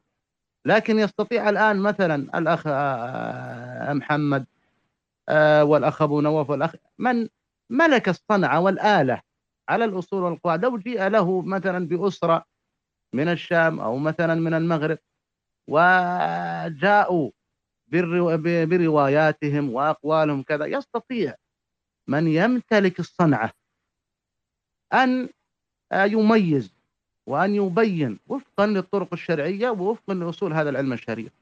لكن من أسباب الضياع هو تصدر الجهال. وكثير ممن كان لهم تأليف في الأنساب ما كان يملك هذه الصنعة. فتجده إما أنه كما يقال آه، يسلم نفسه للعوام أو روايات العوام. وبعضهم آه، ليته التزم المنهج العلمي إن كان هو كما يقال سلم نفسه للعوام إنما أو استعمل العبارات التي آه، تنجيه من الانتقادات. كما كان منهج الحفاظ قديما ابن حجر العسقلاني وغيره لما كانوا يقولون في مؤلف وأملى علي نسبه وأملى كانوا إذا مثلا ما كان عندهم علم بهذا النسب يأخذون هذا النسب لكن يذيلون هذا النسب بكلمة والعهد عليه. هذا كان منهج. أو مثلا إن أحتار وأضطر أن يذكر هذه الروايات يستعمل صيغ التبري يقولون ينسب هذه الأقوال لهم. إن كان ما عنده علم ينتقد هذا هذه الرواية. ففي الفترات الأولى خاصة قبل آه، خمسين سنة وما قبلها كثير ممن الكتب التي صدرت ما كان آه، الغالب عليهم يملكون التأصيل في علم النسب. التأصيل وإن بعضهم قد يكون عنده تأصيل لكن يخشى خاصة في هذا الزمن الذي انتشر فيه الشكاية يعني مثلا تتكلم في أسرة وفقا على القواعد والطرق الشرعية آه، هذه الأسرة هي التي تتحكم فيه. ترفع أمرك إلى المحاكم وانتهى الأمر. فلكن الشاهد من كلامي هذا كله أن من تمكن من هذا العلم الشريف من ناحية التأصيل لو جيء له بنسب من بلاد الواق واق يستطيع أن يحكم عليه. لا لا هذا لا علاقة له بالمعرفة الكاملة في أنساب الناس. لا هو يجهل آه نسب هذه الأسرة التي تعيش في بلاد الواق لكن يقول أعطوني ما عندكم. فهذه الروايات يستطيع من له آه الملكة لصنعة النسب أن يحكم عليها ببطلانها وصحتها وتمييزها ويستطيع أن يلحق هذه الأسرة بالنسب الآخر إن كان آه، كما قلت متمكن بالصنعة النسبية وفقا على الأصول والقواعد وبارك الله لكن يا شيخ أحمد عفوا يا جماعة الخير. طبعا لما أتكلم عن الشيخ حمد الجاسر هو يحاول ينسب أسر بيوت. قد تكون بعض الأسر ست سبع بيوت فقط. هو آه، طبعا لك كتاب معجم قبائل الجزيرة. مثل ما تفضلت ينطبق عليك كلامك تماما. في كتب آه، يعني أصلت القبائل من قديم. لكن الأسر أسرة آل فلان تجد نفس الأسرة مختلفين. هناك من يقول نحن من فخذ العنابر من تميم وهناك من يقول لا إحنا وهبة. وهناك من يقول نفس الأسرة. فحتى وقع في إشكالات هو وجته ردود قوية في بعض الأسر الصغيرة يعني. الأسر هذه أنت ليس لها تاريخ مكتوب وليس لها رموز. ربما لو كان لها عالم قديم ولا للترجمة مثل الشثري مثل بعض علماء نجد يعني ممكن. لكن تأتيك أسر آه، كذا ورث أنها من تميم أو من عنزة أو من بني حنيفة من غير أن يكون عندهم أي شيء. وأيضا تجدهم مختلفين. هناك من يقول لا نحن من عنزة يقول لا نحن من بني حنيفة مثلا يعني. فهنا الإشكال وهنا الصعوبة أما ارجاعها للاصول القديمة أو إرجاع الأصول القبائل القديمة هذا أمر مثل ما تفضلت.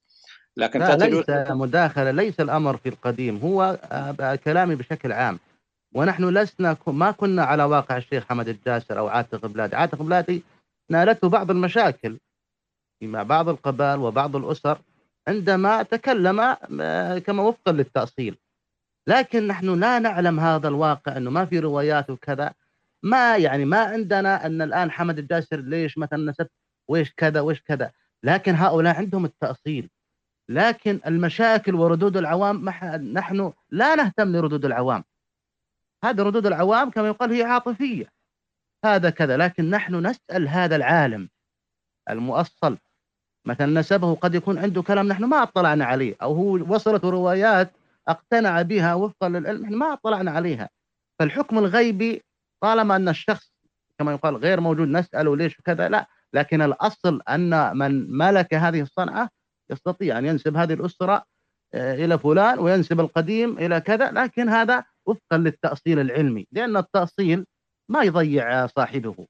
والطرق الشرعية أيضا من سلكها وفهم هذه الطرق الشرعية وفقا لمنهج أهل النسب أبدا ما تضيع صاحبه. وبارك الله فيك. أنا بقول لك قصة عن حمد الجاسر أنا قارئ الكتبة وعارفه تماما الله ويرحمه وعندي كل أعداد مجلة العرب ومثلا عندنا قبيلة الهزاني أو أسرة الهزاني أمراء الحريق. هذا كمثال. الهزاني معروفين أمراء الحريق أسسوه عام 1040 هجري تقريبا. كتب تاريخ نجد تقول اسسها رشيد بن مسعود الهزاني 1040 عندما أتى من سدير أتى من سدير وحيدا. وتأمر على بلدة نعام القريبه من الحريق ثم بعدين أسس الحريق.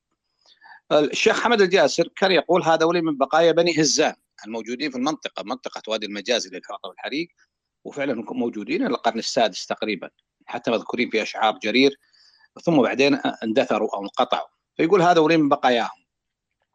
ردوا عليه كثير من الهزازنة وإحنا نعرف طبعا عن المنطقة. هذول بني هزان يختلفون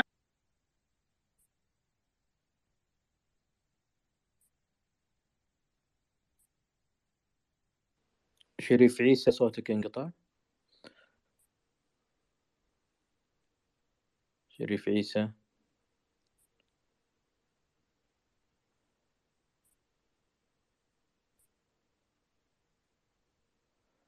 طيب حتى يرجع شريف عيسى. أبو فهد أعتقد حمد الجاسر رحمه الله آه، ذكر إن لديه آه، بحث أو كتاب لإرجاع أنساب الأسر والقبائل المعاصرة إلى جذورها القديمة.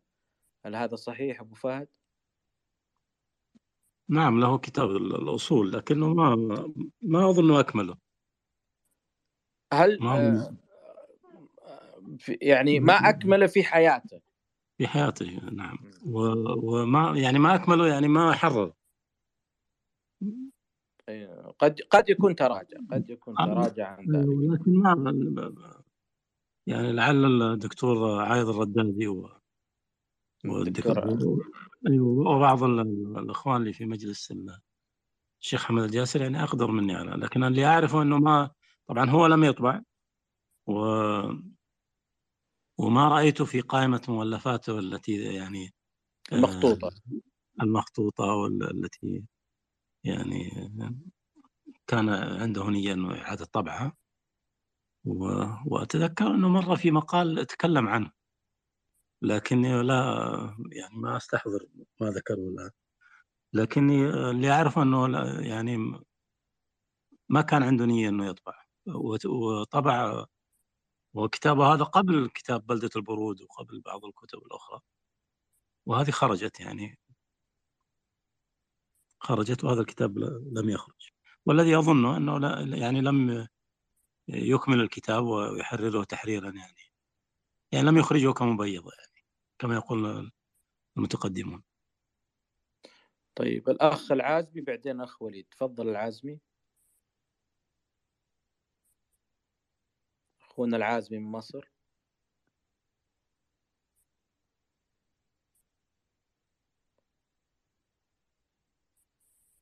طيب وليد. السلام عليكم. طبعا لو تسمح لي بس آه، تفضل أبو فهد على إذنك وليد طبعا الشيخ الدكتور عايض الردادي له كتاب عناية ال- الشيخ حمد الجاسر بالأنساب. إي صحيح. أي نعم. يعني فيه آه، آه، في خ... فيه عن هذا ال- في إشارة. إي نعم في إشارة. تفضل وليد ببحث عنها. تفضل وليد. دقيقة يا العازمي نسمع وليد نرجع. دقيقة يا عادي نسمع وليدنا لا ماشي ماشي. بس لو تكتب. تكتب المايك تفضل وليد. أعتذر عن الانقطاع اللي حصل. لا لا عادي وليد تفضل. حديث شيق كنت أنا أستفيد منه لكن الآن سيكلفني العودة إلى الحلقة المسجلة لكن لا بأس إن شاء الله نستفيد أكثر. آه، على العموم طبعا ساتجاوز موضوع ال- ال- الألفاظ التي وردت لكن موضوع التأليف يعني أحيانا يكون الباحث صاحب هوى. وهذا يعرف من من الباحثين ثقات يشيرون إليه أو من خلال قراءتك للبحث تجد انه لديه بعض الهفوات التي لا تحسن النية فيها. وهذا ينحى جانبا يعني لا يقرأ له ولا يتبع. ولكن الإشكالية أحيانا تحصل في الخطأ في ثنايا بعض بعض الب- البحوث ال- خصوصا اللي تتعلق بالأنساب والبلدانيات. قرأت بحث لأحد الباحثين طبعا ما أحب أشير إلى الأسماء.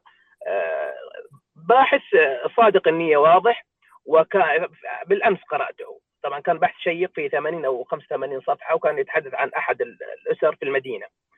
بحث شيق ويعني واضح إن صدق النية وواضح آه، المنهج العلمي في البحث. ولكن وقع في أخطاء ليست إشكالية الخطأ كل يخطئ لكن الإشكالية عندما يأتي شخص آخر ويبني رايا على هذه الأخطاء. طبعا أشار إلى مثلا إلى أن أحد قرى هذه القبيلة وهذه الأسرة آه، إلى آه، الشرق من المدينة إلى حد ينبع. سيأتي مثلا أحد بعد فترة معينة يذكر أن ينبع تقع شرق المدينة أو أن هذه الأسرة آه، سكنت ينبع. واضح؟ فالخطا بحسن نيه ولكن يجب أن يكون الباحث والقارئ صاحب بال طويل ولا يبني أحكام مستعجلة على ما يقرأه. طبعا هذه تقع كثيرا في في البلدانيات وفي في القبائل. كذلك الإشكالية التي يقع فيها الباحثون في هذا في هذا الجانب آه، أن الأسر نفسها كما أشاروا الأخوان نفس الأسر مختلفة على بعض النسب. فيعني يبدو أن الخروج ب آه، آه، بحث صادق أو بحث يعني متفق عليه أمر يعني أرى أنه مستحيل خصوصا إذا واجه يعني اختلاف من بين نفس الأسرة. آه، وكل له دليل طبعا لا أتكلم عن الاختلاف الذي ليس له أصل وليس له أساس هذا طبعا لا يعتبر لكن أحيانا اختلاف كل يمتلك دليل يأتي الباحث فيتوقف في نقطة يعني آه، ليس لها ليس لها نهاية طبعا هذا ما. وليد الكتاب اللي تتحدث عنه نعم. حديث نعم. متأخر. معاصر نعم نعم والغريب حديث لا حديث. والغريب أن الباحث ألفه عام 24 1424 والطبعة الثانية التي قرأتها كانت عام 36 يعني بعده ب 12 سنة كانت طبعا أخطاء غير مقصودة. دقيقة لو بس وسع بالك علي. وقال إن ينبع شرق المدينة. نعم ذكر أن ينبع تقع شرق المدينة في سياق هذا مو مع احترامي له ولشخصه الكريم ما أعرفه للأمانة. لكن نعم. وقتنا المعاصر يقول ينبع شرق المدينة؟ أنا أذكر أقول لك المشكلة، المشكلة هو أخذ جانب من هذه القبيلة وأراد يتحدث عنه، احاديثه بالكتاب مرة ممتازة بحكم معرفتي ببعض الأبحاث. ممتاز. فائق احترامي وتقديري له دامه يقول ينبع نعم نعم. المدينة. هذا طيب. مع احترامي له المفروض ما يكتب. جميل جميل ما اختلفنا. هو طبعا ليس من سكان المدينة هو يسكن في مكان آخر. آه، ما اختلفنا الآن. الاختلاف على إيش؟ على أن يأتي شخص ويبني حكم على هذا الرأي. أنا متأكد 100% متأكد إن الرجل أخطأ بحسن نيه لأنه آه، الخطأ هذا آه، أتى في سياق آخر سياق الحديث طبعا. هو ما ما حب ترى يثبت شيء للقبيلة بالعكس هو حب ينتقد هذه القبيلة يتحدث عنها. واضح؟ عشان كذا نقول كان الخطأ بحسن نيه فالمتلقي يجب أن يكون يعني لديه كمان آه، حسن النية في في بعض الأبحاث وقراءتها. طبعا هو أراد أن ينتقد هذه القبيله أو ينتقد بعض الأشياء عندما اتحدث عنها. لكن وقع في هذا الخطأ. فأنا آتي من بعده وأبني حكم على هذا الخطأ. فاحيانا تحتاج إلى روية تحتاج إلى قراءة متوسعة يعني. بناء الأحكام المستعجلة هذا لا أظنه من سمات البحث الجيد طبعا وفي أخطاء أخرى الآن لا تحضرني لكن أنا أخذت قرأت الكتاب بصيغة ال PDF وعلقت على بعض الأخطاء التي وقع فيها. هذا ما وددت أن أتحدث؟ عنه وليد. دائما تحرمنا من إضافاتك الجميلة هذه أخوي العازمي تفضل؟ السلام عليكم ورحمة الله وبركاته. عساكم تسمعوني زين يعني. صوتك واضح صوتك واضح. آه تحياتي. بالنسبة لي تعليق على الموسوعات اللي اصدرت اللي وخصوصا موسوعة الطيب محمد سليمان الطيب. محمد سليمان الطيب رجل يعني ما هو متخصص في التاريخ رجل محامي أخذ موسوعته من أفواه الناس يعني. وبعضهم يعني آه، يعني أعطاه أموال عشان يكتب عنهم كتابة زينة يعني. هذا من جانب. الجانب الآخر أنا لي تجربة في آه، الكتابة عن عن قبائل مصر. وقبائل الصعيد آه، البدو خصوصا يعني. والتجربة حقتي أنا طبعا أنا نشرت جزء منها عندكم في مجلة العرب حقت الشيخ الجاسر في في من حوالي يمكن 20 سنة مضت يعني. بدأت حلقة عن العوازم في مصر ثم آه، حلقة عن مجموعة 15 قبيلة آه، يعني إجمالا. وكان ودي أني أنا آه، أكتب عن كل قبيلة على حدة لكن حدث بعض الأشياء اللي منعتني من الكتابة وهو سطو ال- الباحثين في, الخليج على بحث مني و- ونشره في كتابة كامل فأنا توقفت عن هذا الأمر يعني. آه، أود أن أكتب آه، يعني ما ينبغي أن يكتب أو يعني ما ينبغي أن يعرفه كل من يكتب عن ال ال ال الأنساب يعني. ربما آه، ينبغي يع- لازم أن يعرف آه، شيء من التاريخ القديم. وشيء من يعني إذا كان لا يملك شيء من التاريخ القديم يعني عليه بالرواية الشفهية الصادقة من أهل القبيلة وأهل الفخذ أو أهل العشيرة ثم موروثهم الشعري وموروثهم ال- ال- اللساني الم- المتمثل في لهجتهم. اللهجة قد تكون يعني قرينة من قرائن رد ال- ال- ال- القوم إلى إيه، إلى يعني آه، أصولهم القديمة وخصوصا إذا كان لهم ظاهرة لسانية على لسانهم أو ظاهرة لغوية. م- يمكن تر- ترد قوم إلى إلى أصولهم يعني.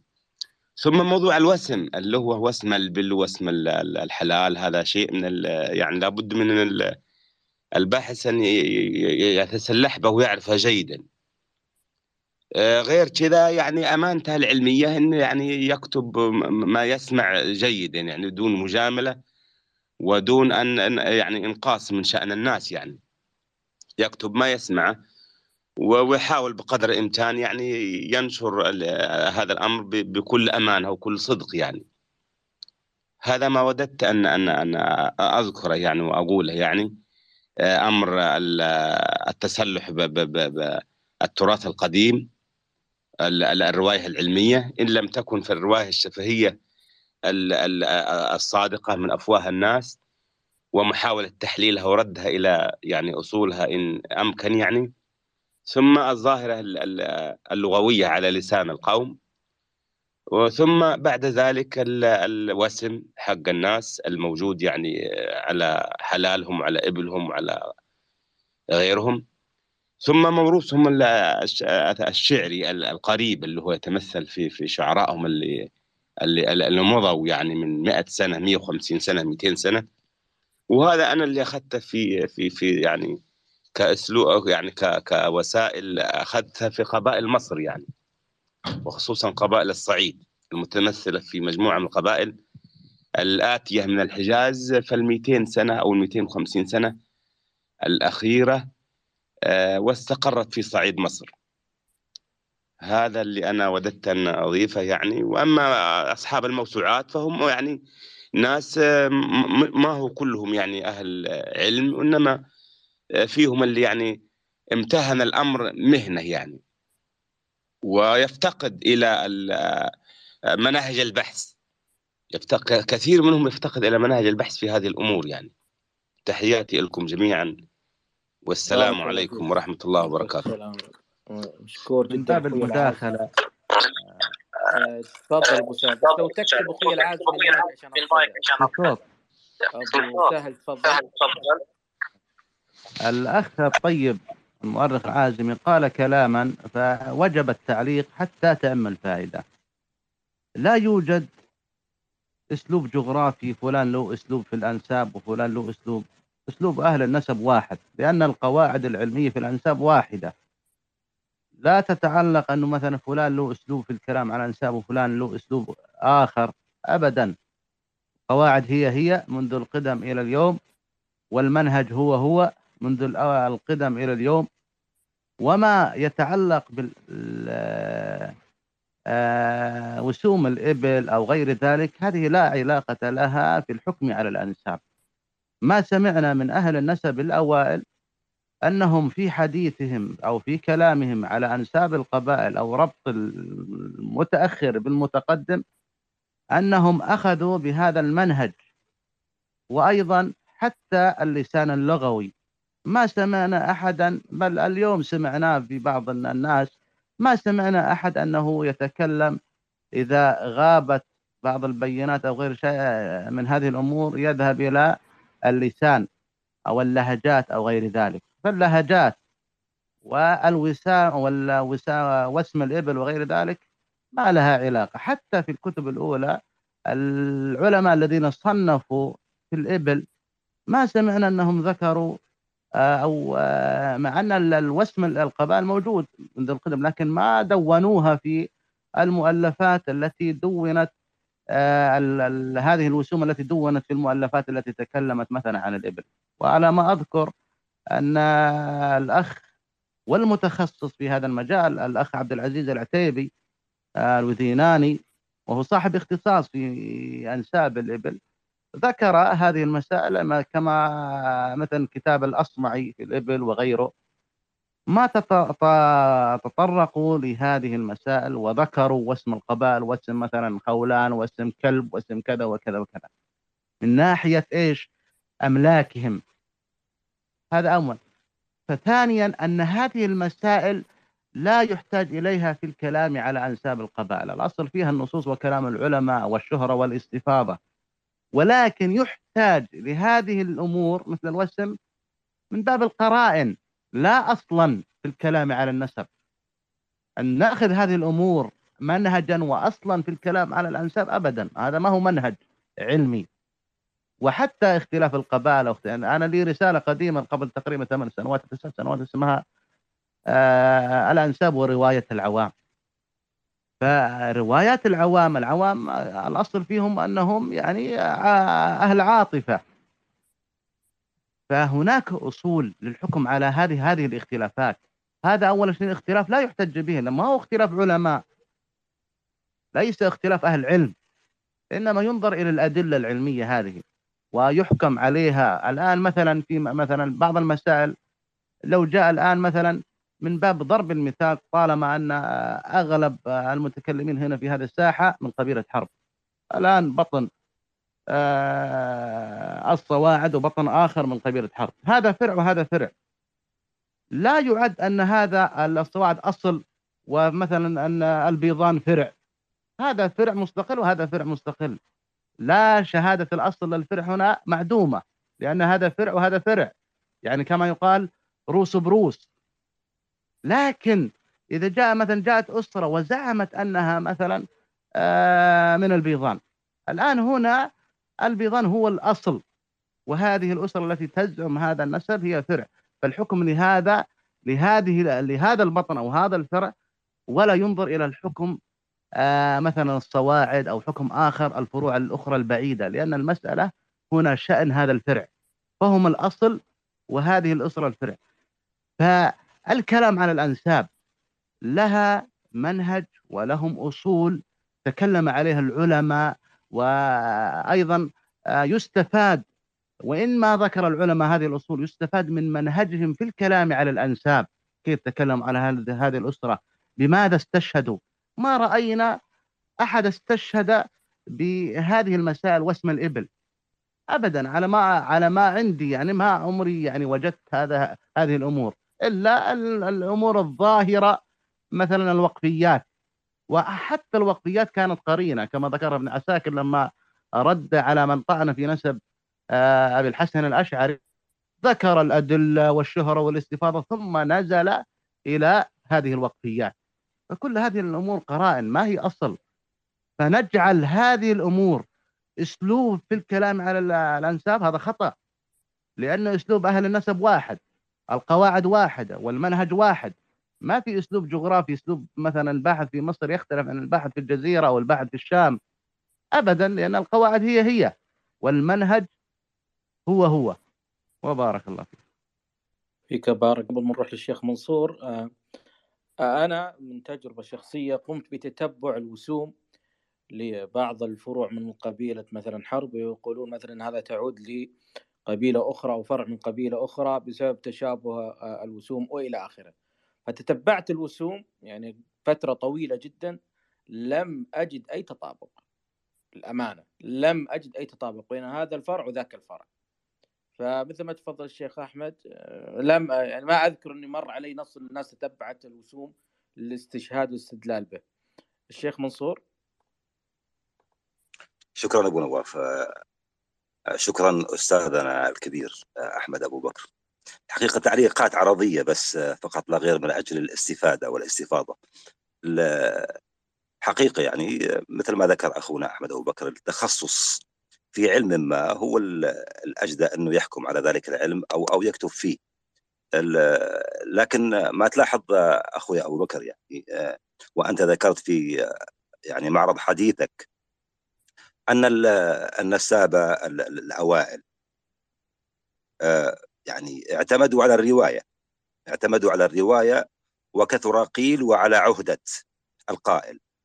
آه، في زمننا الحاضر أيضا آه، سنعتمد على أيضا على الرواية يعني وستكون على على على ذمة وأمانة الراوي أو الناقل. يعني لذلك آه، لما نألف الآن في كتاب في النسب لنقل أنه ليس جامع يعني في فئة معينة من البشر يعني أو أو من من من من العرب. سنعتمد أيضا على الرواية وسيكثر فيها قيل وعلى ذمة الراوي وستكثر فيها الاختلافات. أنا آه، بس النقطة هذه اللي حبينا نوضحها. أنا أعلم أنه لديكم التحقيق لكن أعتقد التحقيق الآن في وقتنا الحاضر للكثرة ولكثرة الاختلاف أيضا آه، يعني الموضوع سيخرج عن سياقه.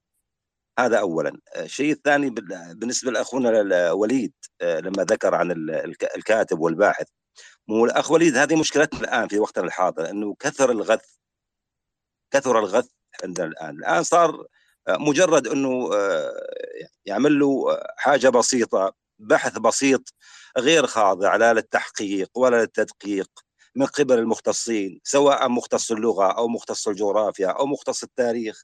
يعني البحث مو شيء بسيط إنه الإنسان بس هذا لكن حنا صارت ساحاتنا مليئة مليئة بهذا الغث للأسف ها؟ آه، الذي يخطئ في الجغرافيا ويخطئ في اللغة ويخطئ في التاريخ ويخطئ في كل شيء يعني. فتصبح روايته آه، ممجوجة يعني آه، لمجرد أنه كتب بحثا وكفى يعني. فالمشكلة هنا ما عاد عندنا حصر ولا عاد عندنا آه، ال- ال- الدور الحقيقية التي تعتمد حقيقة هذا البحث يعني. من اعتمد هذا البحث وأنزل الأسواق يعني. اللي يكون المسؤول عن إنزال هذا البحث كمن كتب البحث يعني. بثقافته أو أو مجرد إنه آه، لإنزال بحث في السوق. هذا الشيء الثاني. أما الشيء الثالث يا أحبابي لما تكلمنا عن الأنساب يعني آه، وخطر في بالي آه، لما قلت عن في أسرة واحدة يختلف ال- الناس عن نسبهم يعني. يعني والله أنا أشفق على هؤلاء صراحة يعني. يعني عندما يكون جدك أخو جده وجدكم الأول واحد فعلى ما تختلفون يعني. هؤلاء تشفق عليهم حقيقة يعني. آه، كن ذا دينا وذا أدب يغنيك محمودا عن النسب يعني. حتى نسبك هذا الذي حملته حملت معه أخلاق مبادئ قيم شيم تحلى فيها اولا ثم انتسب إلى هذا النسب. شكرا أبو نواف لا تفضل. مداخلة بس خليك على الخط معي. يا أستاذ منصور بس حتى هو على الخط. موجود أنا معك وأريد. أن أستفيد منك استاذي طيب الكبير والله. بالنسبة أنا معك. للروايات. شيخ منصور بارك الله في علمك. تفضل أبو بالنسبة, بالنسبة للروايات اعلم أن الأنساب قائمة على الروايات. هذا لا ينكر أبدا الأنساب قائمة على الروايات. لكن كما قال أهل النسب هناك روايات باطلة وروايات صحيحة. روايات نقلت عن أهل الضبط والحفظ وروايات نقلت آه عن أشخاص ليسوا من أهل الضبط ولا أهل الحفظ ولا آه غير ذلك. الآن كما قال النساب بن الجواني في رسالة له عن ضبط اسم سلام وسلام هذه كانت مسألة خلافية قديمة تكلم عليها العلماء. ذكر أن آه ال- الأصل في هذه الأمور وكثرة الروايات ونتكلم على آه كلام على آه راوي من شيوخ البخاري. ذكر قاعدة جميلة أن هذا العلم يجري من السلف إلى الخلف عن أهل الضبط والحفظ. الآن أنا آه، كباحث وأنت والأخوة الأفاضل هنا. لما يأتي هذا هذه الأسرة هو ينظر هو يستطيع عنده الآلة للحكم على أن هذه الرواية باطلة ضعيفة عنده أدلة لتضعيفها. وتلك الروايات عنده أدلة قوية مثلا. ورأى أنها قوية صحيحة وغير ذلك من هذه الأمور. نحن لا نعدم الرواية. العلم النسب قائم على الرواية. هذا شيء معروف. وأهل النسب الأوائل أخذوا أنساب القبائل آه، من باب الرواية. لكن هؤلاء العلماء أخذوا من من؟ أنساب كلب أنساب هذيل. أخذوا من من؟ أخذوا من العوام؟ لا. أخذوا من أهل الضبط والحفظ. الآن كل قبيلة من قبائل العرب لو نت- نترك هذا ال- الأمر للعوام. نسمع مثلا كما قال ارخي اذنك للعوام. تجد هذا يقول أنا مثلا أنصار هذا يقول أنا نحن من الأشراف هذاك يقول نحن كذا. العوام هؤلاء مساكين آه وخاصة عندنا الآن على تشابه الأسماء. يجد له مثلا آه اسم مثلا آه قديم اسم صحابي. مثلا هذه الأسرة تعرف مثلا بأسرة الطلحات. يفتش على بعض الكتب يجد مثلا آه، صحابي اسمه طلحة يربط هذا بهذا. وتصبح هذه الرواية العامية من هذا الجهل المتصدر بجهل في الكلام على الأنساب تنتشر بين هذه الأسرة. فأنت إذا جئت الآن تنتقد هذا هذا هذه الرواية الباطلة يثورون عليك. فهناك روايات باطلة وهناك روايات صحيحة. وهذا ال- الحكم على هذه الأمور ليس لفلان وعلان. لأهل الاختصاص. نحن نؤمن بالاختصاص. كما الآن مثلا في اللغة أنا ما أستطيع أن أتكلم في هذه المسائل اللغة. أنا عندي أهل اختصاص عندي علماء أهل اللغة أرجع إليهم. علماء معاصرين وعلماء أوائل. وكذا الفقه وكذا الحديث. فمشكلة الناس اليوم ما يؤمنون بالاختصاص ما يذهبون إلى صاحب ال ال ال ال الآلة والصنعة. والعوام نحن كما قال النبي عليه الصلاة والسلام لعن الله من انتسب إلى غير أبيه وهو يعلم. العوام هذه ال- الأقوال والاختلافات هم معذورون لأنه آه، آه، بغير قصد. ما عنده يقصد أن ينسلخ من قبيلته أو ينسلخ من نسبه يكون عارف لأنه هو الحديث ضبط آه، هذا اللعن. وهو يعلم. هؤلاء مساكين ووجدوا من تصدر لهم في الكلام على الأنساب. وخاصة اليوم صار علم الأنساب يعني كما يقال سليوة رجل مثلا يكون موظف حكومي ويتقاعد والآن هو زهقان ويجي ويألف في قبائل العرب ويألف كذا ويألف كذا. فهذا ما يتعب أهل النسب صدقا. وهذا الرجل هذا الآن يدور روايات آه سنواجه هذه الروايات التي دونها هذا الجاهل. فعلم الأنساب قائم على الروايات لكن أي روايات؟ روايات أهل الضبط. ومن الذي يحكم على هذا الراوي أنه أهل ضبط؟ إلا المتخصص. رأى ولمس وشاهد وعاين أن هذا الرجل أو هذا ها- آه، هذه الأسرة والمتصدرين آه، للكلام عن هذه الأسرة أهل ضبط وعنده الأدلة وعنده الصنعة عرفت كيف؟ فهذا أنا حتى ما يفهم مني أني مثلا أقول أن روايات العوام وكذا وكذا. لا الأصل روايات لكن ال- الأمر الآن على الغلبة. عوام اليوم كلهم جهلة. الأنساب اليوم من أسباب فساد الأنساب اليوم العوام وخاصة هذا العلم ماله وصارت بوابته مفتوحة. كل من هب ودب يتكلم إيش؟ في أنسابنا. ما هذه في يعني آلية. أشير إليها بالضبط أستاذي الكريم أنه الآن فعلا من أمثالك المحققين الذين يعتمدون أساس العلم في الأنساب آه، سيصدعون من شدة الاختلاف وشدة الكذب وشدة الروايات.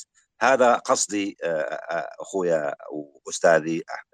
أعزك الله يا أستاذ منصور. بارك الله فيك. فيكم بارك جميعا. أن نأخذ الأخ سلمان ثم الشريف ممكن بس عيسى. آه، مداخلة يا آه، أستاذ سلطان. بس ثواني شريف عيسى الأخ سلمان بعدين الشريف عيسى بنختم مع أبو فيصل. أعتذر عن استقبال أي مداخلات لأن وصلنا لحد يا إخوان. فأكتفي بالثلاث اللي أنا ذكرتهم. أعتذر منكم. راح نعطيكم إن شاء الله في المساحات القادمة. كل اثنين. حتى الإخوان اللي في تويتر أبى أخذ سؤال واحد اللي موجه لأبو سهل عشان يختم فيه. تفضل أخ سلمان.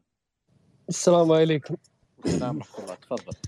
بغيت أسأل سؤال عام يعني. آه ذكر آه، قبائل الحجر آه، بن الهنو هاجرت إلى مصر ومعها يرفع وهو أخو الحجر. هل لهم بقية في مصر؟ هذا السؤال الأول. السؤال الثاني من هو النسابة اللي ناخذ منه في أنساب أهل الجنوب في السعودية وبالذات رجال الحجر يعني فصل فيهم طيب السؤال الأول إيش اسم القبيلة اللي راحت مع رجال الحجر؟ الحجر بن الهنو ويرفع يرفع. طيب أبو فهد آه، مهندس محمد آه،. أعتقد السؤال الثاني الجزئية الثانية إنه آه، قبائل الجنوب من أين نأخذ الأنساب؟ هذا اللي فهمته الأنساب من كتب عن أنسابهم. هل هناك كتاب معين؟ هل هناك نسابة معين؟ والله يختلف يعني الجنوب يقصد يقصد عسير أعتقد. عسير عسيري وخاصة ديار رجال الحجر يعني في أنسابهم. يقصد المؤلفات يعني اللي ألفت عنهم يعني؟ إي نعم. والله في سارات زه... آه، غامد وزهران آه، هذا قد هذا أنا عشان كذا أنا سألتك إذا قلت إذا كانت غامد وزهران في علي السلوك له كتاب قيم فيه عن عنهم. لا لا أقصد رجال والشيخ الحجر محمد بالذات. الجاسر أيضا كتابه يبغى يبغى بني شهر بني بني شهر بني شهر هي يعني شهر له- عنهم كتاب كتبه ال- الشيخ سعيد ال- أظن الحجري رجال الحجر لكنه ما لكني ما ما أستطيع أقيمه يعني ما ما أعرف يعني. ابن غرام العمروي. غيره؟ أعتقد له. كتاب عن تاريخ آه، قبائل عسير. إيه، عنده قريته. كتاب كتاب في مجلدين أو أكثر. اي أكثر من لكن- مجلد نعم وكل إيه، مجلد ملون يعني. طباعة نادي أبها الأدبي إذا ما كنت ناسي. حتى تحد... قبل فترة تحدثت معه شخصيا وهو مبتعد عن مو... قال إنه مبتعد عن الأمور هذه حاليا لكن مؤلفاته موجودة. أخوي سلمان إذا انت إذا أنت من الرياض أعتقد مكتبة الحكمي تجد فيها الكتب أنا الخاصة من في هذه من أبها. المنطقة سام؟ من أبها. من أبها من أبها. من يتواصل أبها أبو نواف يتواصل مع مكتبة الحكمي عندهم إيه. حساب في تويتر. يتواصل. معهم يفيدونه بكل إيه. بكل الكتب. اللي كتبت عن عن رجال الحجر آه، ومنطقته طيب آه،. السؤال الأول السؤال الأول السؤال الأول ما آه، أعتقد نقدر نفيدك. ممكن الأخ العادي بس ما أدري وين راح. أحمد أنت- أبو بكر الترباني الظاهر أنا سمعت أنه في سينا أو شيء كذا الحلقة في قبائل مصر. طيب حلو. تفضل أبو سهل. عليك أعلم أن مصر هي اليمن الثانية بكثرة القبائل اليمانية التي نزلت في مصر. ولكن حتى أسهل عليك الأمر ارجع إلى ذاك الكتاب النفيس تاريخ المصريين للإمام المحدث ابن يونس وهذا كان عمدة أهل الحديث في الكلام على أهل مصر. هذا الكتاب تاريخ المصريين غالب هذا الكتاب كلها قبائل يمنية. ثم تنحدر إلى قراءة الخطط للمقريزي وتتبع الخطط الخطط قريتها. آه أذكر لهم بقية يعني قريت الجذام اللي كانت والله أنا أنا. أحيلك إلى هذه المراجع. أنا يعني ما ما بحثت في هذه المسألة لكن أحيلك إلى هذه المراجع الواسعة والكاملة في القبائل اليمنية. ارجع إلى المقريزي. فالمقريزي ذكر هذه الخطط إلا لهم قا- بقايا. ولكن لتحديد من هم اليوم آه، أو من الأسر هذا يحتاج إلى مسألة أخرى. لكن هل لهم وجود في مصر؟ هذا الذي أنا آه، أدلك عليه. على هذه الكتب التي جمعت أو ذكرت هذه القبائل العربية والمقريزي ذكر الخطط خطط القبائل اليمانية في في مصر. ف وهو هو أستفاد من ابن يونس. تفضل. إيه، قريته. كان لهم خط في آه، زمن عمرو بن العاص يوم ارسلهم خلاص هذا لهم وجود. لكن من ناحية التعيين الآن اليوم من هم؟ وهذا مسألة أخرى هذا هذه مسألة فيها صعوبة. لأن مثلا آه، ما دونت انسابهم وما جاء جاء أحد وذيل لهم على عبر ال- هذه الأزمنة وغير ذلك. فهنا الصعوبة. شكرا لكن- لكم وللجميع. بارك الله فيك. بارك الله فيك أخوي سلمان. شريف عيسى وبعدها نختم مع أبو فيصل. تفضل شريف عيسى. طول عمرك. وأنا اتصال عندي يروح ويجي ينقطع. آه، بالنسبة للكتاب الجاسر كنت بشارك بس إني انقطع عندي اتصال. كتاب الشيخ حمد اللي يمكن المقصود اللي طرح السؤال. لك كتاب عن إرجاع الأسر التي لا تنتمي إلى قبائل لإرجاعها لأصولها وترجيح لأي القبائل ترجع. الأسر التي لا ترجع إلى قبائل. عندنا أسر في نجد كثيرة جدا لها تراث يعني بعضها مئات السنين وبعضها شارك في تأسيس الدولة السعودية وبعضها في دعوة الشيخ إلى آخره. لكن لا ينتمون إلى قبيلة. فدرس موضوع الشيخ حمد الله يغفر له ويرحمه وسوى أعتقد مجلدين أو ثلاثة عن أغلب الأسر اللي في نجد. لكن يقول آه، ورأيت أن لا أنشره كامل هو. ومنتهي. مخطوط يعني ما طبع. اللي خاف من المشاكل ومن ومن ومعروف طبعا إنها لما ترجع ناس لقبيلة معينة حيحتاجون القبيلة ومن هالنوع فتراجع وصرف النظر تماما عن نشره. توفي رحمه الله والكتاب آل طبعا لورثته ويبدو إنه آه، يعني أصبحوا يقولون إنه غير موجود أو شيء يعني ينسى لأنه سيسبب مشاكل كبيرة. لكن الكتاب انتهى منه الشيخ ولا ندري عاد عن درجة يعني جودة الكتاب أو شيء. هذا بالنسبة لكتاب الشيخ محمد الله له ويرحمه. بالنسبة لي يعني الشيخ أحمد قبل شوي قال إنه من من الصعوبة إرجاع الأسر الحالية لاصولها هذا اللي كنا نتكلم عنه. لا لكن بس مقاطعة حتى كمان أيضا ودافع عن منهج الشيخ حمد الجاسر في مسألة. الآن أنت وضحت العشائر المتحيرة التي لم يأتي فيها نص يترك الأمر لروايات هذه الأسرة. نأخذ برواية هذه الأسرة. ما لم يأتي ناقض ينقض هذه الرواية. الأصل ما ما عندنا ناقض نأخذ برواية هذه الأسرة هذا الأصل وهذا المنهج. لكن إذا ثبت عندنا كلاما أو أدلة تخالف هذه الروايات هنا الأمر يختلف. لكن أنت قلت حددت العشائر المتحيرة وأنت في حديثك الأول ما ذكرت هذا المصطلح العشائر المتحيرة التي لم يأتي أنا ما فيها أقصد العشائر نسبها. لا لا. أنا انتهيت من العشائر المتحيرة انتهيت. أنا أكلمك عن آخر لما سألك عن أسر مصر انتهيت من ذيك الح- العشائر المتحيرة انتهينا منها. أتكلمك عن عشائر مصر عندما قلت من الصعوبة معرفة يعني تسلسلها لما سأل عنها السائل الكريم قبل شوي.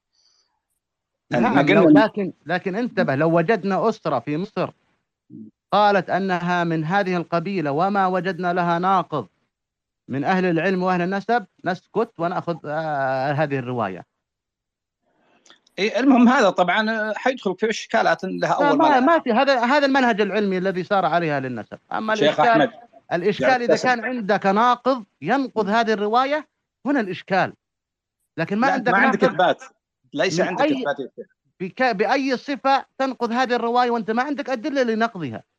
أنا أعلمك. أول شيء ال- الأسرة لديها أكثر من رواية مثلا. ثانيا إذا أرادت آه، تروح يمين لفرع معين احتج الفروع الأخرى. أنا أعرف أسرة هنا عندنا من البقوم. البقوم معروفين إنهم في تربة في عائلة نجد. آه، أحدهم نسبهم إلى فرع من البقوم. راحوا احتجوا عليه ورفعوا عليه الشكوى. إحنا ما إحنا من هنا إحنا من المرازيق مثلا. ف والأسرة نصها كذا ونصها كذا فهي من الصعوبة أنك ترجح أحد. هنا هنا الصعوبة يا شيخنا أحمد. لسنا نتكلم عن إنهم يرجعون للبقوم. كلهم بقوم. وكلهم متفقين وموروثهم. لكن لأي الفروع لكذا هنا الاختلاف وهنا اللي يصير بين القبائل. لكن تجد لكن من ناحية ال- هذا الإفادة لو غاب الفرع أو غاب العمود لا يضر هذا لأن هذا من الكماليات. طالما أن الأصل محفوظ وأنهم بقوم ما عليهم شيء. يا سلام. أبداً، هذا اللي هذا- قلناه في البداية هو ترف طبعا أو مثل ما نقول يعني كماليات اللي هو عمود النسب. لكن ال- الأمور محفوظة. على كل حال ما ودي أطول بس الفوضى التي في علم النسب الآن أو في مؤلفات النسب أحد أسبابها الفوضى الموجودة أنه لا يوجد مرجع أكاديمي لعلم النسب. بمعنى لو تشوف علم الآثار مثلا على انه علم يعني ما هو من علوم المسلمين هو تقريبا اخذه من الغرب اللي يهتمون بالآثار وب- وب التفتيش عنها والتنقيب عنها. تجد في أقسام للآثار في الجامعات ويمكن في كل جامعة في قسم لها مختصين ولها دكاترة وبروفيسورات ومؤلفات ومراجع. فما أحد يقدر الآن يجيك يقول الأثر هذا كذا وكذا. ما أحد يقبل منه. تعال أنت ترجع لي الكلية ولا المؤلفات ولا ولا إذا أجازوك نعم قبلنا منك. لكن تجي تقول كذا لا. علم النسب ليس له مرجع أكاديمي. لا يوجد ولا قسم لدراسة الأنساب في كليات حد علمي يعني في كليات العربية ولا فلذلك فوضى. مثل بالضبط مثل الآن الجينات اللي طلعت الآن وصدعت رؤوس الناس ما في مرجع ولا قسم ولا حتى جمعية ولا رابطة ولا ولا كل من أراد يتكلم يتكلم. لو وجدت مثل هذه الروابط أو مثل الجهات الأكاديمية اللي يغلب عليها الطابع الرسمي ربما تحد من هالكلام ويصير في مختصين ويصير كل بحث يعرض عليهم يجيزونه يعطونه جودة أو لا فربما هذه أحد طبعا أسباب الفوضى اللي صايرة في آه، مؤلفات النسب اللي تفضلتوا فيها. ويا أهلا وسهلا وحياكم الله. بارك الله فيك شريف عيسى. أبو فيصل يلا حي تفضل أبو فيصل. يا هلا يا أبو نواف السلام عليكم ورحمة الله سلام وبركاته. مساكم الله. الله بالخير جميعا. السلام آه، طرحكم الليلة جميل بصراحه أنا دخلت وطلعت لأني كنت مشغول ولكن بالنسبة لموضوع الفوضى اللي حاصلة في الأخير آه، ما في شك إنه عندنا قاعدة اللي هي الناس مستامنون على أنسابهم والأمر الآخر اللي هي الجهات الرسمية نظمت هذا الموضوع بإبقاء الناس على ما هم عليه لا يمكن إنه الإنسان الآن يستحدث شيء جديد وبناء على عاطفة معينة أو شيء معين كذلك الأنساب اللي هي متفق عليها ومتواترة ومستفيضة و يعني مذكورة في المصنفات الأولى مثل ابن الكلبي والمسعودي وال وال وال وال, وال. لا يمكن ان ننقضها لا سيما في القبائل اللي في ديارها معروفة ومتفق عليها واليوم يعني يظهر بعض الباحثين بناء على عواطف معينة أو إنه يكون له رأي معين أو أو شيء في باله يعني الله أعلم به ويسحب قبيلة كاملة الرايه والقبيلة هذه متفقة ومتواتر ومستفيض وفي ديارها فهذا عبث. الناس على ما هي عليه ومثل ما يعني هو معروف لدى الجميع في المواريث الشرعية أن الناس مستامنون على أنسابهم. والله يحفظكم إن شاء الله. وشكرا يا أبو نواف. مساحاتك جميلة وأنت تمثلنا خير تمثيل حبيبي. العفو أبو فيصل وجزاك الله خير على كلامك يرفع قدرك. آه، أخواني أنا أعتذر من استقبال أي طلبات وأعتذر عن استقبال الأسئلة. فقط هناك سؤال آه، بوجهه إلى ابو سهل. وبعد ما يجيب يختم من عنده أبو سهل. آه، السؤال من الأخ عبد الله بن شملان. يقول أين قبيلة جرم ومن يمثلهم بحسب معرفته؟ يقول أن جذام وجرم آه، بينهم تجاور وتحالف فهم اليوم من يمثلهم حسب معرفتك أبو سهل. جرم ولا جرهم جرم جرم. جيم راء ميم. جرم أي يقصد؟ هي جرم القضاعية ولا جرم الطائية ولا إيش؟ لا ما فصل فقط ذكر الجرم. هو قصده يمكن آه، بلاد الشام. لأنه طالما ذكر جذام فهو قصد هذه البلاد. الآن جرم الغالب عليها في بلاد الشام أنها قضاعية وكان منهم بطون وعلى رأس هذا البطون بنو عوف من جرم القضاعية وأيضا هناك جرم طائية لكن هي متأخرة.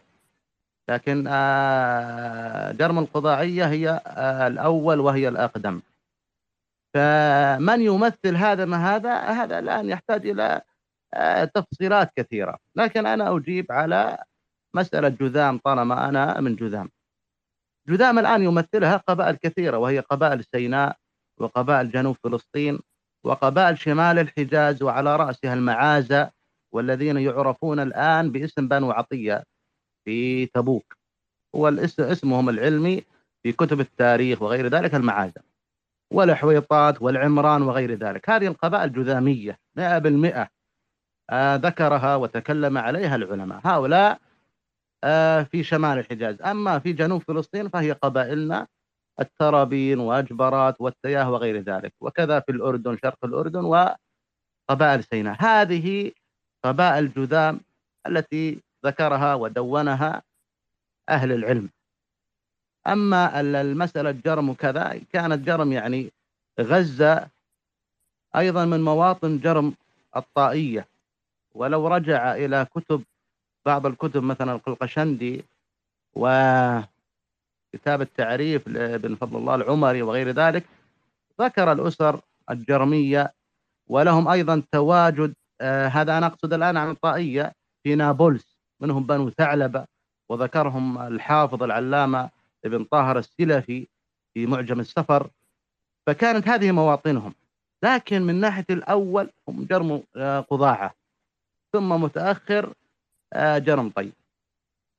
أما ختاما لهذه المساحة فلا أقول إلا بارك الله فيك يا أخي أبو نواف.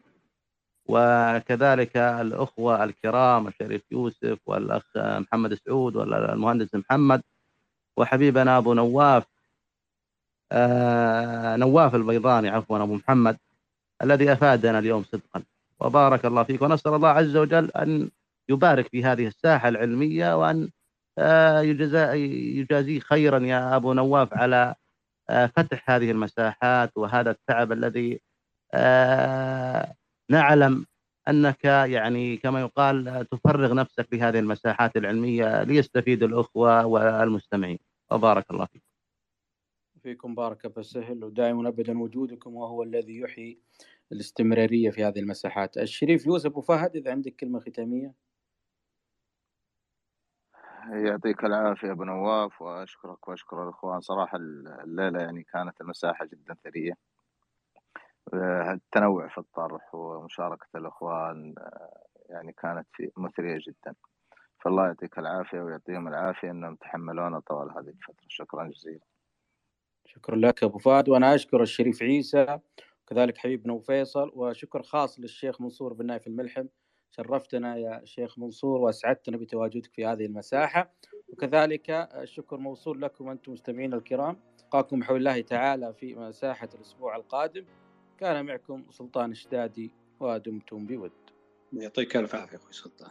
وألف نعم.